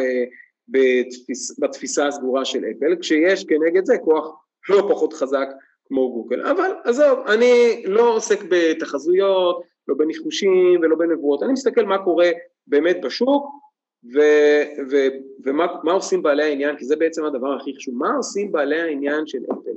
האם הם קונים באגרסיביות את המניה שלהם? והתשובה היא היום, נכון להיום לא. האם בעלי העניין של אמזון קונים באגרסיביות את המניה שלהם? נכון להיום לא. ו- ולזה אני מתייחס. היה וזה ישתנה והם יתחילו לקנות באגרסיביות, סבבה. אז אני אצטרף לזה. אם, יהיה, אם תהיה סיבה אה, ולא תהיה סיבה ולא תהיה מניית אה, צמיחה מואצת טובה יותר בנמצא באותו זמן. וואו, יפה, אני אהבתי. טיפ לאדם פשוט כמוני, כמוני כמוך, רק שהוא לא סוחר, אם זה משהו קטן שבן אדם יכול לעשות על מנת כן להגדיל את הרווחים, אפילו אם זה משהו שהוא אומר לבנק שלו, אני מחפש טיפ פשוט באמת למאזינים שלי, כן. שהם יכולים עכשיו לצאת איתו מהפודקאסט כן. הזה ולהגיד, אוקיי, אני אעשה את זה ואני ארוויח עוד אה, פסיק משהו אחוז אה, לתיק שלי. כן, אז קודם כל, אני רוצה לתת אה, טיפ לגבי הנושא של הכסף הכי כבד שיש לכל המאזינים שלך, וגם לך וגם לי. שזה הקופות שלנו לטווח ארוך. בעוד שהקופות השקעה, שזה גמל, השתלמות, פנסיה, הן קופות לטווח ארוך, בעוד שאנחנו נהנה מהן רק בטווח הארוך, המגמות הן לא מגמות לטווח ארוך. הזכרתי את זה שכל כמה זמן יש איזשהו אירוע טראומטי ועוד יותר מזה, אחת ליותר שנים יש ממש שוק יורד אמיתי של ממש, אוקיי? אז הדבר הטוב ביותר שאנחנו יכולים לעשות, שהמשקיעים הפרטיים יכולים לעשות, החוסכים נקרא לזה, עזוב משקיעים, החוסכים שהם משקיעים בעל כורחם דרך הקופות האלה, זה דבר ראשון לשלוט על מסלול ההשקעה של הקופות שלהם. לא לחכות שהם יקבלו טלפון מבית השקעות שיגיד להם תעברו מסלול, כי הטלפון הזה לא יגיע, זה לא מעניין את בית השקעות, מפני שבית השקעות המודל העסקי שלו זה לקבל ממך דמי ניהול, הוא יקבל דמי ניהול אם אתה תרוויח הוא יקבל דמי ניהול אם אתה תפסיד, אז מה זה אכפת לו אם אתה, כן, הוא ישמח שאתה תרוויח, כי אתה תהיה happy, אבל, ואז אולי תהיה לך מוטיבציה להביא עוד כסף, אבל הוא יקבל דמי ניהול בין כה וכה, אוקיי? זה, אתה לקוח שבוי, אתה צריך להבין את זה, ואתה, במקום שאתה לקוח שבוי, אתה צריך לחשוב, אוקיי, זאת אומרת שלהם יש המון מה להרוויח מכל מיני מצבים, זאת אומרת שלי יש המון מה להפסיד מכל מיני מצבים. אני צריך למזער את הסיכון שלי. ולכן הטיפ מספר אחד שלי למשקיעים, אם אתם רוצים להכפיל את הפנסיה שלכם, להכפיל את הפנסיה שלכם, תעשו רק דבר אחד נורא פשוט, תימנעו מהמפולות, תימנעו מהמפולות, ואני אתאר את זה. כשיש מפולת של 50 אחוז, אם חסכת את המפולת של ה-50 אחוז, כמה אחוזים חסכת? לא 50 אחוז, אלא 100 אחוז. למה? כי אם משהו היה ב-100 והוא ירד 50 אחוז ל-50, כדי לחזור מ-50 חזרה ל-100 הוא צריך לעלות 50, כלומר הוא צריך להכפיל את עצמו, הוא צריך לעשות תשואה של 100 אחוז. נכון. זאת המתמטיקה של העליות והירידות היא מתמטיקה לא סימטרית, מה שיורד ב-50 אחוז צריך לעלות ב-100 אחוז רק כדי לחזור לאותה נקודה, מה שיורד ב-67 אחוז צריך לעלות 200 אחוז כדי לחזור לאותה נקודה. לכן אם אתה שם את הפוקוס שלך כמש... כחוסך לטווח ארוך, שם את הפוקוס על להימנע מירידות לטווח ארוך מהמפולת התקופתית שקורית אחת לכמה שנים, אם אתה אפילו חוסך חלק מהמפולת הזאת, ואתה שם תמים באוזניים ולא מקשיב לכל אלה במדיה שאומרים לך לא, תישאר, השקעות לטווח ארוך זה הכי טוב. נכון, אם אתה חוסך חלק מהירידות, או את רוב הירידות, אז אתה בטח עושה killing לא נורמלי על הטווח הארוך. אבל אם אתה פשוט נשאר במפולת, ואולי אחר כך, אם יש לך מזל, חוזר חזרה לאותה נקודה ויותר מזה, אז מה עשית בזה? זה כמו הבדיחה על האיש שאמרו לה, אה, אה, שמעת שמחיר הנפט התייקר, אז מה זה משנה לי? אני תמיד מתדלקת במאה שקל. אז אם החשיבה היא כזאת, מה אכפת לי כי השוק חזר לאותה נקודה, אז אה, באמת, אתה אה, אחד שלא שולט על גורלך. אבל אם אתה מאמץ את תפיסת העולם של אני אקטיבי ושולט על גורלי, אז אני מנסה למזער עד כמה שיותר את התקופות הרעות. ואם אני ממזער את התקופות הרעות, אני מכפיל את הפנסיה שלי. השאלה איך אני מזהה את ה... השאלה איך אני מזהה, אתה אמרת משהו נכון, אה, שכדאי אה, ליצור קבוצות תמיכה ש, שמשקיעים ולהתמקד וכן הלאה, אמרת דברים מאוד חכמים בהתחלה. השאלה איך האדם הזה יזהה שאנחנו בשוק יורד, אתה אומר אפילו אולי כדאי, גם אם כבר התחיל השוק היורד, ואתה זיהית אותו באיחור, זה עדיין אולי שווה לצאת אז מאשר להישאר את כל הירידה. בפנסיה. בדיוק, ב... קודם כל אתה בהכרח תזהה את זה באיחור, גם אני מזהה את זה באיחור, השאלה כמה איחור, האם זה איחור של כמה חודשים, שזה כבר נזק נוראי, או שזה איחור של כמה שבועות, שזה נזק לחלוטין נסבל, ושאתה, ואתה, שהבעיה פה היא בעיה מנטלית, ש, ולא בעיה של זה, כי אני יכול עכשיו לתת טיפ, אני אתן טיפ, אוקיי? תפתחו גרף שנתי, גרף, אה, אה, סליחה, גרף אה, שה, שכל אה, רצועת נתון בו של מדד המניות, S&P 500 או איזה ש... שאתה בוחר, שהוא רלוונטי מבחינתך, S&P 500 זה פשוט המדד המייצג ביותר, כל נר בו מייצג חודש אחד, ותריץ okay. אוקיי. על זה ממוצע נע של שנה, 12 חודשים, 14 חודשים, משהו סדר גודל של פלוס מינוס שנה, ממוצע נע של שנה. אם המדד, אם הנר החודשי שובר את הממוצע נע כלפי מטה, צא מסלול מנייתי. אם הוא פורץ אותו חזרה כלפי מעלה, תיכנס למסלול מנייתי. עכשיו, זה לא שזו אסטרטגיה מתוחמת, היא אסטרטגיה סופר פשוטה ואפילו מגוחכת בפשטותה, אבל היא עובדת. בטווח הארוך היא עובדת, וכמובן שיש לה מדי פעם אה, קצת אה, כניסות יציאות סרק, אבל היופי זה כשיש כניסת יציאת סרק זה בטווח זמן שהמחיר הוא די דומה בין הכניסה לבין היציאה. אבל כאשר זה מוציא אותך לפני נפילה גדולה, זה מציל אותך לחלוטין, או כמעט מהכל, מ-90% מהירידה. עכשיו... אהבתי את הטיפ הזה, זה טיפ טוב מאוד. זה, זה, טיפ זה, טיפ, זה טיפ שהוא עתיק יומין, אני לא המצאתי אותו גם, הוא תיק עתיק עתיק יומין, רק מה? יש קושי מנטלי אדיר בביצוע שלו, בגלל שבזמן שמתחילות הירידות, אנשים מחפשים כל סיבה אפשרית לדחות את המעבר. ולמה הם מחפשים כל סיבה אפשרית לדחות את המעבר? מסיבה מאוד מאוד פשוטה שהיא טבועה במנטליות של כולנו, שלי, שלך, של כולם, וזה שאנחנו מעדיפים לדחות דברים שלא נעים לנו לבצע.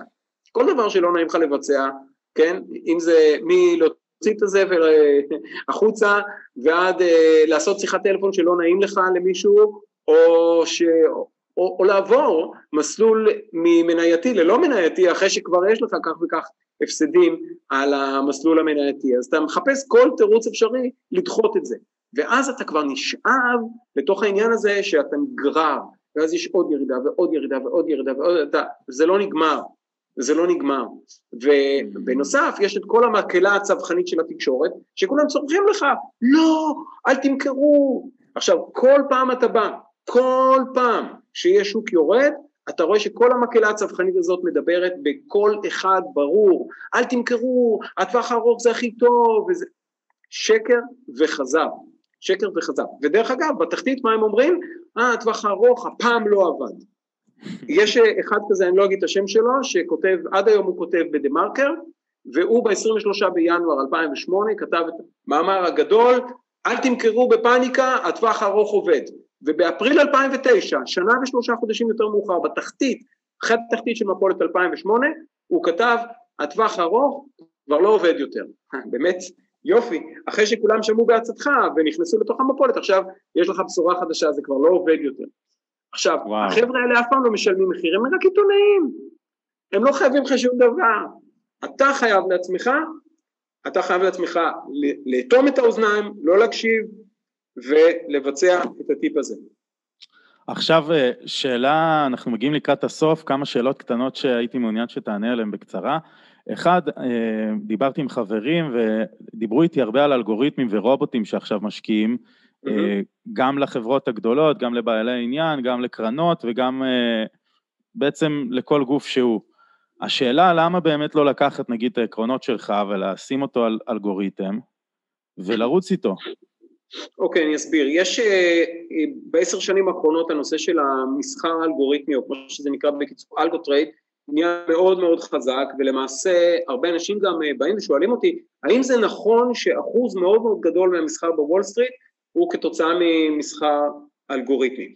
והתשובה היא כן, אחוז מאוד גדול מהמסחר נעשה על ידי מחשבים, על ידי רובוטים שתוכנתו באמצעות אלגוריתמים, וצריך להבין רק מה עומד מאחורי הדבר הזה.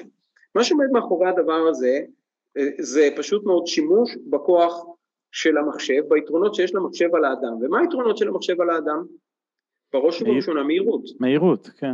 מהירות, בדיוק. מהירות של חישוב ומהירות של ביצוע.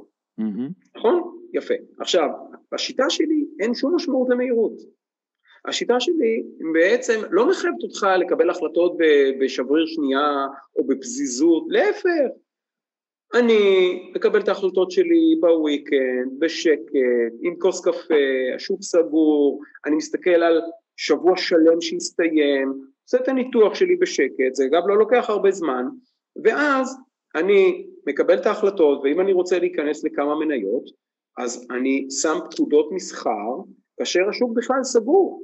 אני, מפני שהיום בכלים שיש לנו במאה ה-21, הלו, אנחנו לא במאה ה-20, די, גמרנו, כן? כשאני הייתי משקיע מתחיל, איך הייתי קונה מניות? הייתי מרים טלפון לחדר עסקאות של הבנק.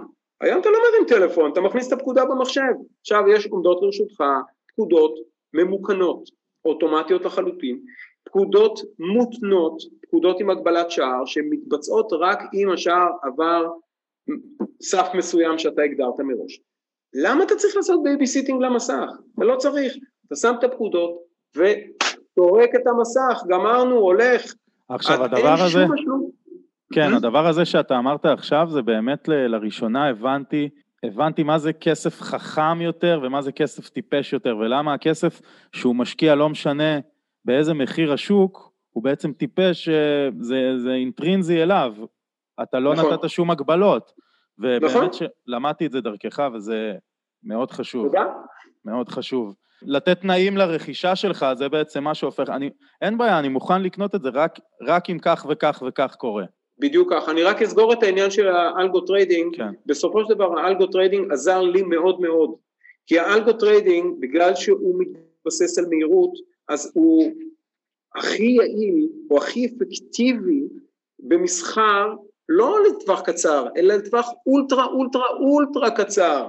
אנחנו מדברים על שברירי שניות, שזה תוכנות שבעצם מאתרות ארביטראז'ים בין נכסים שונים, קונות מוכרות במקביל, סוגרות ולוקחות את הכסף לכיס. צריך להבין שאין אה, אפשרות לבן אנוש לבצע את הדבר הזה בשברי השניות האלה בכמויות העצומות האלה ובלי היסוס של שבריר שנייה אפילו, רק מחשב יכול לעשות את זה ולמחשב יש יתרון מוחלט על בן אדם בתחום הזה, אבל אין לו שום יתרון בתחום של המגמה שזה איפה שאני, הטריטוריה שלי, אוקיי? עכשיו, איפה, המחשב, איפה ה algo trading עזר לי? פשוט מאוד, הוא הגדיל את הנזילות בשווקים, הוא הגדיל את הסחירות בשווקים לרמה כזאת שהיום ההיצע של מניות שהן רלוונטיות עבורי, שזה רק מניות שנסחרות מ-10 מיליון דולר ביום, כל יום מחזור מסחר ממוצע, הכמות הזאת גדלה מאוד בעשור האחרון, אין בכלל מה להשוות מה שאני חוויתי בשנות ה-90,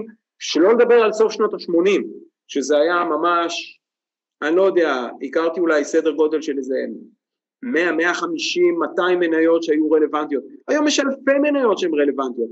אני ספרתי פעם אחרונה שעשיתי את הבדיקה, סדר גודל של 7,000 מניות שעומדות בסף הכניסה שלי של עשרה מיליון דולר מחזור ממוצע ביום. 7,000 מניות, ההיצע הוא עצום.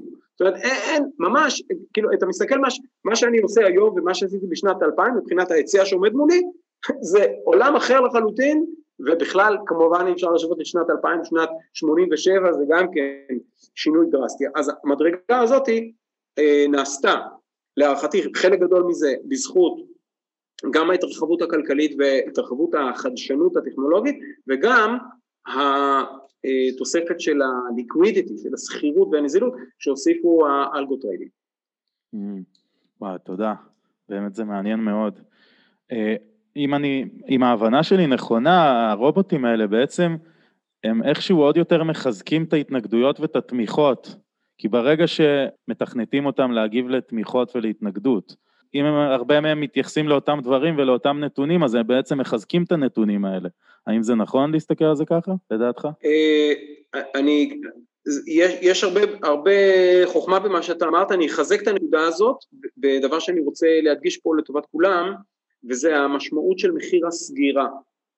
המחיר שסוגר את היום, או סוגר, בפרט המחיר שסוגר את השבוע, כמה כן. שהחשיבות הזאת גדולה, כי האלקוטריידים מה שהם עושים, לפי הבדיקות שלי בעשר שנים האחרונות, ואני בודק את זה הרבה מאוד באמצעות אקסלים שאני בניתי לטובת המדידה של מה ההשפעות שלהם באלפי מניות, ההשפעה שלהם היא שהם מעריכים את הזנבות, לכל מי שמכירים קצת אה, איך נראה גרף של מניה ויודעים שיש כזה מין אה, אה, איזה פתיל כזה כן? כן, אנחנו קוראים לזה נר או נר יפני, לא חשוב, אבל יש את הקטע ש, שהוא בין המחיר שפותח את היום, שזה מחיר העסקה הראשונה של היום, לבין מחיר הסגירה של היום, שזה המחיר שבעצם האחרונה שנעשתה לפני שהשוק נסגר, שם מתבצע רוב המסחר של היום, ובנוסף לזה יש פתיל למעלה ופתיל למטה, שזה הקצוות של היום. ואת הקצוות האלה ה algo trading האריך. הוא גורם לזנבות להיות קצת יותר ארוכים מאשר בעבר. לעין בלתי מזוינת זה לא כל כך נראה, אבל מדידות מחשב, אני גיליתי שהם האריכו את הזנבות, והמשמעות היא שיש יותר, יותר ויותר פריצות סרק באמצעות הזנבות, זאת אומרת אנשים שבונים על איזושהי פריצה של התנגדות או פריצה של תמיכה וממקמים פקודה מראש סביב הרמה הזאתי, הם הרבה יותר ייפלו בפח של פריצת סרק בגלל ה algo trading, ופה הטיפ שאני רוצה לתת לכל המאזינים שלך, וזה שהמחיר של הסגירה של היום, ובפרט מחיר הסגירה של השבוע, הוא מחיר שלמעשה מרכז את רוב ההתגבשות של ההחלטה של הכסף החכם בסוף היום או בסוף השבוע. וההשפעה של הזנבות, של האקראיות הזאת, של ה algo trading היא הרבה יותר פחותה בסוף היום. ולכן פחות תתייחסו לנושא של פריצה של זנבות ותתייחסו לפריצה של מחיר סגירה. זאת אומרת, אם אתה מסתכל על איזושהי התנגדות, אתה אומר בוא נראה אם היא נפרצת או לא נפרצת, אל תגיד אוקיי היא נפרצה כי אני רואה זנב שפרץ אותה, mm. לא, זנב שפרץ אותה זה למעשה שהמניה כמעט פרצה אותה אבל היא קיבלה מכה בראש וחזרה חזרה למטה, אבל אם מחיר הסגירה תקע דגל מעל ההתנגדות הזאת וסגר מעליה, זה אומר שהפריצה הזאת יש לה הרבה יותר סיכוי להיות פריצה חזקה ואמיתית. עכשיו, שום דבר מזה לא חדש, אבל זה פשוט חזק יותר מאשר בעבר, בגלל ההשפעה הסרק סרק סרק שגורמים המחשבים של האלגוטריידים. וואו, תודה. מעניין במיוחד כל העולם הזה. ולקראת הסוף אתה רוצה לשתף אותנו בצפי שלך ל-2021, או אפילו לקחתי אותך אפילו ל-2025, לאן אתה רואה את הכלכלה שהולכת? אני יודע שאתה לא אוהב להתבסס על חיזוי, ושהחיזוי הוא לא לבני אדם באמת, אבל כן יש דברים נורא מעניינים שקורים בכלכלה, למשל כל הבלוקצ'יין ושוק הקריפטו והמטבעות, ומצד שני גם עוד שאלה מחבר, שהוא אומר שהפערים באוכלוסייה גדלים, ובמיוחד הקורונה היא נתנה פה איזה מין בוסט כזה של הגדלת פערים. היה אפילו כתבה בוויינט, 100 מיליארדרים הכי עשירים בעולם, הם הגדילו את הונם רק בתקופת הקורונה ב-30 אחוז, אז אפשר להבין שזה כספים פסיכיים, בזמן שבני אדם, אה, המון בני אדם מובטלים, לא סוגרים את החודש, נתמכים על ידי המדינה בשביל לחיות. אז השאלה שלי, לאן אתה רואה את הכלכלה הולכת? אם יש כמה תרחישים שנראה לך שכן הגיוני שיקרו מתוך בליל האפשרויות. כן, אוקיי, אז יש כמה מגמות שהן מגמות חזקות. אתה הזכרת את הבלוקצ'יין, הבלוקצ'יין הוא אחת מהמגמות החזקות, לא, הוא לא החזקה ביותר, אבל בלי ספק אחת מהמגמות החזקות. יש מספר צינורות, אני קורא לזה, של חדשנות מואצת, חדשנות טכנולוגית וגם חדשנות אה, לא טכנולוגית, אבל שהיא באה לידי ביטוי, אנחנו מייחסים אותה לטכנולוגיה. יש כמה עשרות כאלה, יש חמישה נתיבים ראשיים של אה, חדשנות שהיא פורצת דרך, שהולכת לשנות אה, את החיים של בני אדם, הולכת למחוק תעשיות שלמות. אז ככה שמה שאנחנו נראה בשנים הקרובות בצורה מואצת אבל ממש, ואני חושב שהקורונה דחפה לזה, זה היה קורה בין כה וכה, זאת אומרת היינו מגיעים ל-2025 והדברים האלה היו קורים, היינו הרבה יותר קדימה מבחינה דיגיטלית, היינו הרבה יותר קדימה מבחינת חדשנות, אה, היינו הרבה יותר אה, אחורה מבחינת תעשיות ותיקות ש, שלא הסתגלו. פשוט הקורונה דחפה את זה הרבה יותר קדימה ולכן איפה שהיינו אמורים להיות ב-2025 אנחנו נהיה ב-2022 חלק מהדברים אפילו ב-2021 זאת אומרת שאנחנו טסים קדימה אז אה, לשאלתך לגבי הפערים הדברים האלה פשוט הולכים יד ביד ככל שאנחנו יותר טסים שמעתי מינוח יפה לנושא שאתה אומר בדיוק זה כשתקופה של עשרות שנים קורית במספר חודשים ככה איזה כלכלן אמר אה, התקדמות של שינויים של עשרות שנים. מתבצעים בכמה חודשים. נכון, נכון, ללא ספק. עכשיו, אה, דרך אגב, הדבר הזה, התופעה הזאת עצמה היא לא חדשה בהיסטוריה האנושית, היא קרתה המון פעמים בעבר, יש תהליך דגירה ממושך של דברים, והם לא יוצאים החוצה עד שלא בשלה השעה. מי יודע מתי בשלה השעה? אף אחד לא יודע מתי בשלה השעה.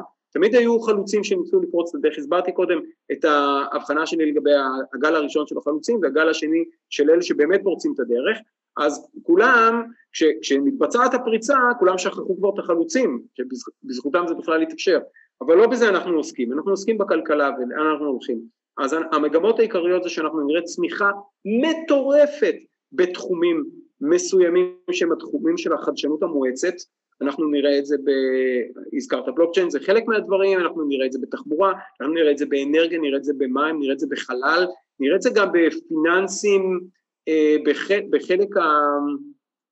קריפטו זה בעצם חלק מהנושא של אה, פיננסים, אבל יהיו חלקים נוספים בפיננסים שיחוו צמיחה מטורפת, וכל התחומים המסורתיים שלא יתאימו את עצמם, לא רק יסבלו קשות, חלק גדול מהם פשוט הולכים להימחק כליל מעל פני האדמה, ממש, תעשיות שלמות הולכות להימחק כליל, מי שלא יסתגל, וזה לא סתם איזה תחזית שחורה או משהו כזה, חבר'ה, זה משחר ההיסטוריה, פשוט מאוד, כמו שאמר דרווין, מי שמסתגל מנצח, זה לא בהכרח מי שהכי חכם, מי שמסתגל, ואלה שיסתגלו ינצחו, זה דבר אחד.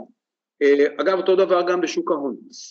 אה, מצד שני, אנחנו נראה את תופעת הקורונה מלווה אותנו עוד שנים קדימה, למרות שכמובן כולנו כבר רוצים להיות ביום שאחרי הקורונה. חבר'ה, אין יום שאחרי הקורונה, אנחנו נמצאים בחיים של לפני אה, חיסון כל אוכלוסיית העולם, ברגע שכל אוכלוסיית העולם תתחסן, אז כולנו נגיד יופי יופי, אנחנו כבר נהיה עסוקים בכמה מוטציות חדשות, ואחרי זה תהיינה עוד ועוד ועוד ועוד. למה אנשים מקבלים חיסון כל שנה לשפעת? בגלל שכל הזמן יש מוטציות. אותו דבר, הקורונה תהפוך להיות כמו שפעת אה, החדשה, למרות שקורונה זה ממש לא שפעת קלה ורגילה, מי שחווה את זה יודע שזה דבר איום ונורא, אבל גם המון אנשים מתים משפעת דרך אגב, אבל, אבל אה, הקורונה תהיה חלק מחיינו והעולם הולך להסתגל לזה ואנשים, זה, זו עוד הזדמנות להגיד קריאת השכמה לכל מי שפשוט יושב בבית בתוך הפיג'מה מול הנטפליקס ומחכה ליום שאחרי הקורונה תתעורר, תצא מהפיג'מה, סגור את הנטפליקס תחשוב איך אני חי ביום שאחרי הקורונה, כי היום הזה הוא הגיע, הוא עכשיו. זה, אנחנו לא אחרי הקורונה, אנחנו בתוך הקורונה, וזה חלק ממה שהולך ללוות אותנו לא בשנה הקרובה, בשנים הקרובות. צר לי למי שמשלה את עצמו, אבל זה פשוט הולך להיות חלק מחיינו ואנחנו נצטרך למצוא את הדרך להסתגל לזה. זה דבר נוסף. דבר מאוד מאוד מעניין שיקרה בשנים הקרובות זה אם הבנקים המרכזיים ימשיכו להדפיס כסף מטורפים, אני חושב שבאיזושהי נקודה הם יגיעו לפלטו הם יעצרו, השוק יחווה טראומה קשה ביותר. אני חושב שהמפולת הבאה אה, תהיה אה, יותר קשה מ-2008? מסיבה נורא פשוטה. מה משותף לכל המפולות שהיו בהיסטוריה? כל המפולות של המאה ה-18, ה-19, ה-20 וה-21, כל המפולות נגרמו בגלל דבר אחד, הסיפור מתחלף, אבל מה שגורם לדבר הזה זה פשוט יותר מדי חוב. יותר מדי חובות. עכשיו, 2008 הייתה קריסה נוראית בגלל יותר מדי חובות. כמות החובות שהייתה ב-2008 שגרמה לקריסה היא משחק ילדים לעומת כמות החובות שיש היום. משחק וואו. ילדים. וואו. זאת אומרת, האם קיים פה פוטנציאל למפולת יותר גדולה מ-2008? כן, אבל, אני רוצה להגיד, אבל אחד, אבל אחד, זה שהבנקים המרכזיים ב-2008 והקונגרס האמריקאי היו כל כך מגושמים, כל כך איטיים, התגובה שלהם הייתה כל כך מאוחר מדי, לאט מדי, הכל, הם הגיעו פשוט בשלב שזה כבר אה, עבר את ה... היה השלב שבו הקונגרס היה צריך לאמץ בספטמבר 2008 תוכנית חילוץ, הוא אמר לא, למשך 24 שעות הוא אמר לא, זה היה מספיק. הפאניקה של הציבור הייתה כל כך גדולה, זה כבר, העצבים של הציבור היו כבר מגורים עד הסוף, מתוחים עד הסוף, ברגע שהמיתר הזה פקע, אחר כך לחבר את המיתר הזה לקח הרבה מאוד זמן. במרץ 2009 אושרה תוכנית החילוץ, היא הייתה יותר גרועה מזאת שהוצעה בספטמבר 2009, הקונגרס אישר אותה, ואז התחיל שוק עולה. אבל אבל מה, מה ההבדל? בין ספטמבר 2008 למרץ 2009 זה חצי שנה או, או תשעה חודשים, מה שקרה זה שפשוט הציבור מכר את הכל, כבר מכר את כל מה שרצה, כבר הייתה מפולת, המפולת הגדולה הייתה. והסיבה שהתוכנית כביכול עבדה היא לא בגלל שהיא הייתה כזאת חכמה, היא לא, היא פשוט בגלל שהציבור כבר חוסל, נשחט, פונה לגמרי על אלונקות ובתוך ארונות קבורה והשוק הפך להיות שוק של בעלי עניין, בעלי עניין פשוט קנו בזיל הזול ומספיק שתלך להסתכל כמה אפל נסחרה בתחתית של 2000 ו... מרץ 2009, דרך אגב דוגמה מצוינת שאפל השיקה את האייפון זה היה 2007 היא הייתה שליטה בלעדית בשוק הסמארטפון, מה שלא מנע מהמניה שלה לקרוס 60 אחוז במפולת 2008, תחילת 2009. אז ככה ש, שאף אחד לא יחלום שהמניות הסוויט-הארט שלו יהיו עמידות במפולת הבאה, הם לא יהיו עמידות במפולת הבאה. במפולת כולם נשחטים, טובים, רעים, בינוניים, כולם נשחטים כי הם נופלים קורבן לחוק העדר. אז, אז המגמה הראשונה זה חדשנות מטורפת, המגמה השנייה זה קורונה נשארת איתנו עוד כמה שנים ומי שיסתגל יסתגל, מי שלא יאכל אותה ביג טיים הדבר השלישי זה שהפערים שאתה שאלת עליהם ילכו ויגדלו לצערי, אני אומר את זה מצער גדול, אתה אומר שהקורונה הגדילה את הפערים וזה נכון, אבל זה לא שהקורונה רק הגדילה את הפערים, אלא שזה שוב הבחירה שלך, ואני חוזר עוד פעם למה שאמרתי בתחילת דבריי, תפיסת העולם שלי קודם כל אקטיביות בשליטה על גורלך, יחד עם בד בבד שנאה במה אתה יכול ומה אתה לא יכול, במה אתה שולט ובמה אתה לא שולט. ואם אנשים ישבו פסיביים, יחכו שיעזור להם, הממשלה, היקום, הקורונה תיעלם יום בהיר אחד זה, הם פשוט הולכים לשרוף את החיים שלהם וחבל, יש להם רק חיים פעם אחת, ולכן צריך לקום ולהתחיל למצוא דרכים חדשות להסתגל ולתפקד יותר טוב ולעשות דברים אחרת ממה שהיה קודם, מפני שמה שהיה קודם כבר לא יעבוד.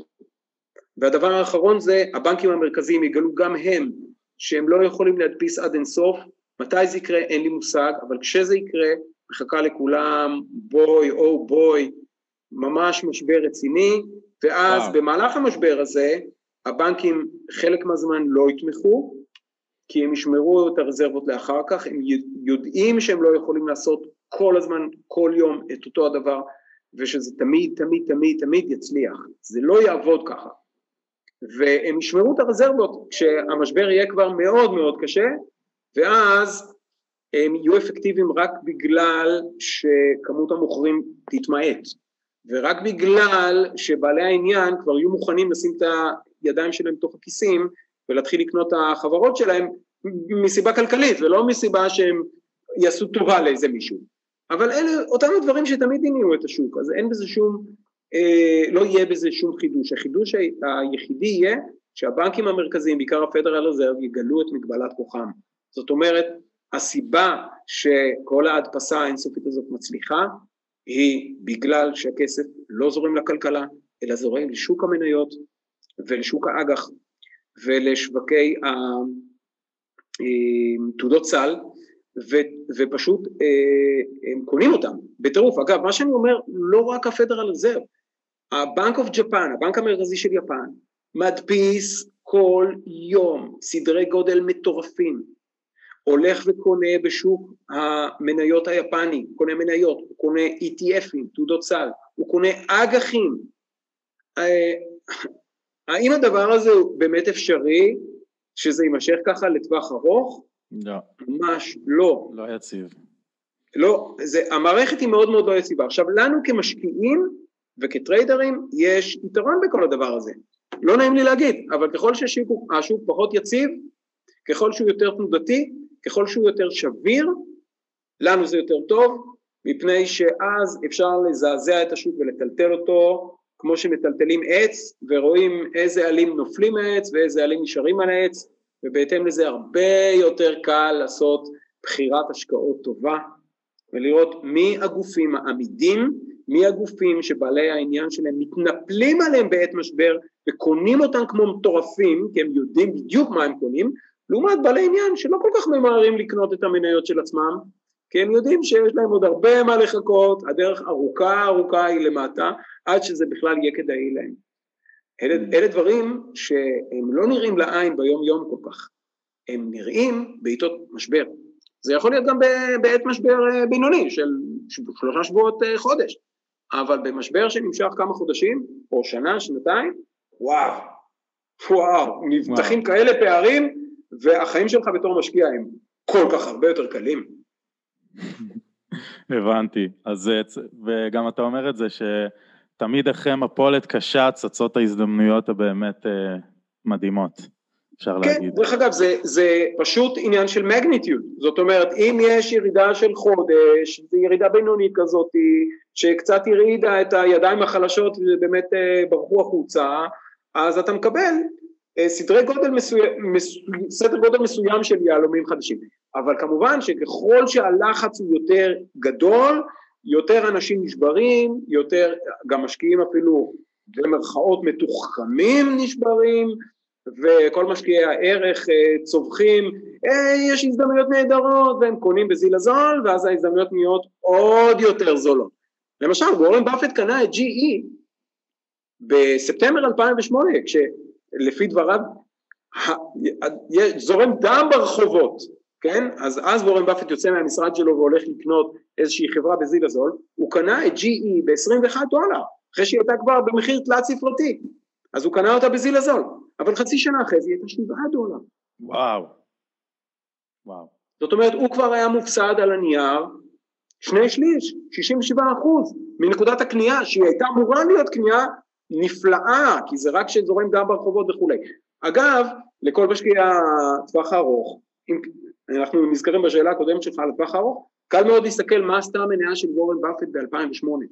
האם היית מוכן להיות אחד מחסידיו של וורן באפט ולראות איך המניה שלך, של וורן באפט הדגול, איך היא יורדת 55 אחוז, איך חצי מהכסף שלך נעלם, מתאדה. אתה אומר, אבל זה וורן באפט הגדול, הוא בטח מנצל את זה עכשיו, את המשבר, כדי לקנות דברים נורא נורא זולים ונורא טובים. תשאל את עצמך עוד דבר, איזה דברים נורא טובים ונורא זולים וורן באפט קנה במשבר קורונה 2020? והתשובה היא? אה, לא עקבתי. הוא לא קנה שום דבר, הוא רק מכר.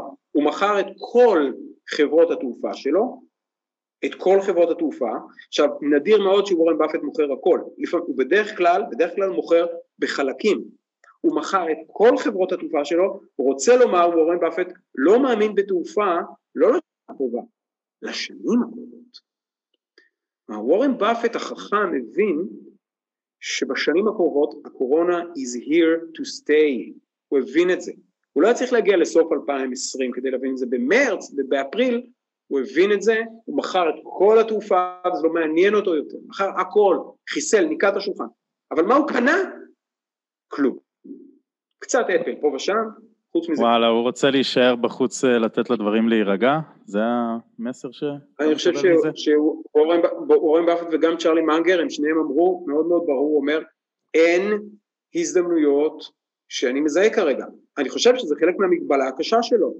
הוא לא רוצה להבין בטכנולוגיה, הוא לא מבין בטכנולוגיה, הוא לא מבין כל כך בחדשנות, הוא קונה עסקים שהם כבר עסקים מצוינים. הדרישה שלו זה לקנות עסקים שהם כבר עסקים מצוינים. והוא לא מצא עסקים שהם כבר עסקים מצוינים במחיר זול. אני מבין אותו, כן. אבל זה, זה, זו גישה שהיא מאוד מאוד מאוד מגבילה. כן. במקביל אפשר לראות מה עשתה קטי, קטי ווד בשנה הזאת, עשתה פלאים בגלל שכל מה שהיא משקיעה בו זה אך ורק חדשנות, השקיעה בטסלה, השקיעה בחברות אחרות, השקיעה בביטקוין והיא הרוויחה המון, הרוויחה המון בגלל שיש לה תפיסת עולם אחרת לגמרי משל וורן באפט, אבל זו גם תפיסת עולם שאם אתה מתחתן עם הפוזיציה, כשמגיע שוק יורד והוא יגיע, אז גם הקרן של קטי ווד תחטוף באבי אביה, לא נעים להגיד, אבל זה, זה יכאב, זה יכאב. למי שחושב שקטי ווד זה הוורן באפט החדש, ועכשיו אפשר להיצמד אליה לעול מעד, הוא יחווה קריאת השכמה כואבת מאוד.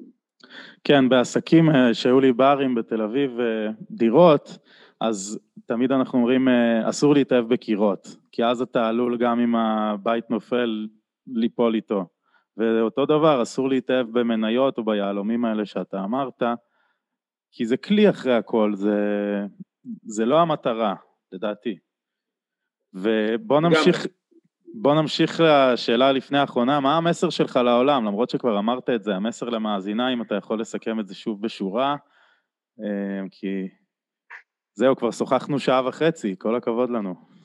כן, אני, אני, אני אחזור, זו הזדמנות מצוינת לחזור על המסר שלי לעולם, המסר שלי העקרוני מורכב משני דברים שיש להם מפתח אחד, שני הדברים הם להיות אקטיבי בקביעת גורלך ובמקביל להיות צנוע לגבי מה אתה יכול ומה אתה לא יכול. והמפתח לשני הדברים האלה גם יחד זה שיטה סדורה.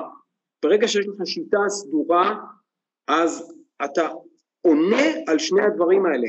אתה אומר אוקיי מאיפה עד איפה יש לי יתרון ומאיפה עד איפה יש לי חיסרון ואין דבר כזה שיש לך רק יתרונות תמיד יש גם חסרונות בכל שיטה יש. והדבר השני זה שאני מפעיל את זה בצורה אקטיבית, אני לא מחכה שמישהו יציל אותי, שמישהו יעשה לי, שמישהו יביא לי, התפיסה הזאת היא תפיסה של אנשים שתלויים במזל, אמרתי יש לך שתי אפשרויות, או להיות תלוי במזל או במגמה, שזה שיטה, כן אם אתה תלוי בשיטה אז גורלך בידך, אם אתה תלוי במזל גורלך תלוי במישהו אחר, וזה באמת דבר שאני מנטלית פוגש מאוד מאוד בצורה אופיינית אצל משקיעים חדשים, משקיעים טירונים, הם באים לשוק עם התלהבות וזה, אבל הם בעצם רואים בשוק איזשהו סוג של מבוגר גדול כזה ומפלצתי, כל יכול, שיכול לקחת מהם כסף, יכול לתת להם כסף, והם זה הופך אותם במנטליות שלהם לכמו איזה ילד קטן בן חמש שכאילו הוא תלוי במה שיעשה המבוגר הגדול הזה שיכול להפליק לו ברגע שהוא רוצה לשלוח אותו לחדר עם עונש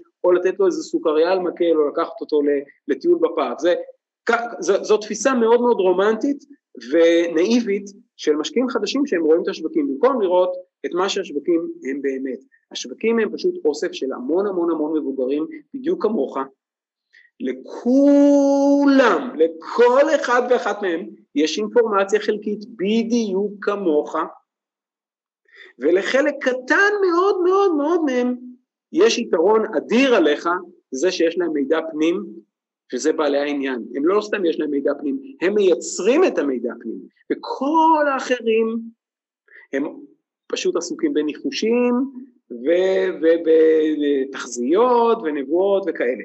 אז בסופו של דבר שיטה, שיטה סדורה, עונה לך על מה אתה עושה. אגב זה לא רק נכון בשוק ההון, זה גם נכון בחיים בכלל, כי כל דבר, לא, שום דבר לא מנצח תמיד, הדברים הם מתחלפים, יש דברים טובים שהיום הם טובים ומחר הם יהיו פחות טובים, ודברים שהיום הם פחות טובים בעתיד יהיו טובים, דברים כל הזמן מתחלפים, אתה צריך לשים לב, אתה צריך להיות ערני, אתה צריך לעמוד על המשמר, אתה צריך להיות אקטיבי, אתה רוצה להיות פסיבי, אני יודע שיש אה, כזו סיסמה נורא יפה, הכנסה פסיבית, אנשים רוצים הכנסה פסיבית, אנשים רוצים להשתזף על חוב הים, עם הקוקטייל בפה, והכסף פשוט מצלצל בחשבון הבנק, ו...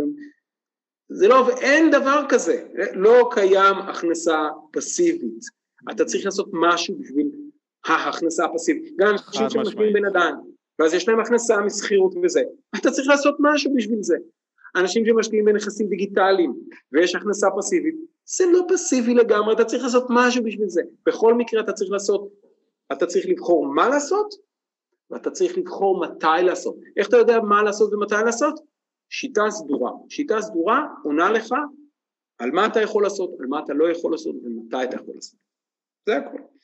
והדבר הכי יפה זה שבתהליך הזה, אם אתה מסונכן עם התהליך, אז יש לך הרבה יותר מרווחים כספיים, יש לך גם רווחים נפשיים, כי אתה צומח עם התהליך ואתה מגלה בתהליך הזה מי אתה באמת. וואו, תודה על זה, איתן. אה, תקשיב, למדתי מהדברים שלך שראיתי הרבה, ואני נכנס לעולם הכלכלי דרכך, וזה... אה, אני מודה לך על זה. ורציתי לשאול איפה אפשר למצוא אותך, מאזינים אם רוצים להירשם לקורס, אם הם רוצים סתם לראות uh, הרצאות שלך, וובינרים, uh, דף פייסבוק, אינסטגרם, מה שיש, מה שאתה רוצה לחלוק איתנו. אוקיי, okay, אז פשוט מאוד uh, תריץ בגוגל את המילים איתן רותם, אתה תראה שם את הלינקים לאתר שלי, אתה תראה לינק לערוץ היוטיוב שלי, יש שם שפע של חומר, באתר יש גם המון סרטונים ובעיקר המון פוסטים, וובינ, הקלטות של וובינארים שאני עשיתי, עשיתי כמה עשרות רבות של וובינאר במשך השנים וגם אה, הרבה מאוד סרטונים אה, חינוכיים, חלק מהם אני מזהיר, ארוכים, סדרי גודל של אה, שעה, שעה וחצי שנמצאים בערוץ היוטיוב שלי, מוזמנים לראות, יש הרבה מה לראות שם והרבה מה ללמוד. אז איתן, תודה רבה על פודקאסט מדהים, אני, אני מקווה שנמשיך לעלות ולהצליח, וכמו שאתה אומר, להיות פרואקטיביים ולא ריאקטיביים, אני מאוד מתחבר, ולהיסגר על שיטה ולדבוק בה, להתמיד, כמו שאמרת. מודה לך על הזמן הזה מאוד, וניפגש אולי בקורס. בכיף, דניאל. תודה רבה. תודה. ביי ביי.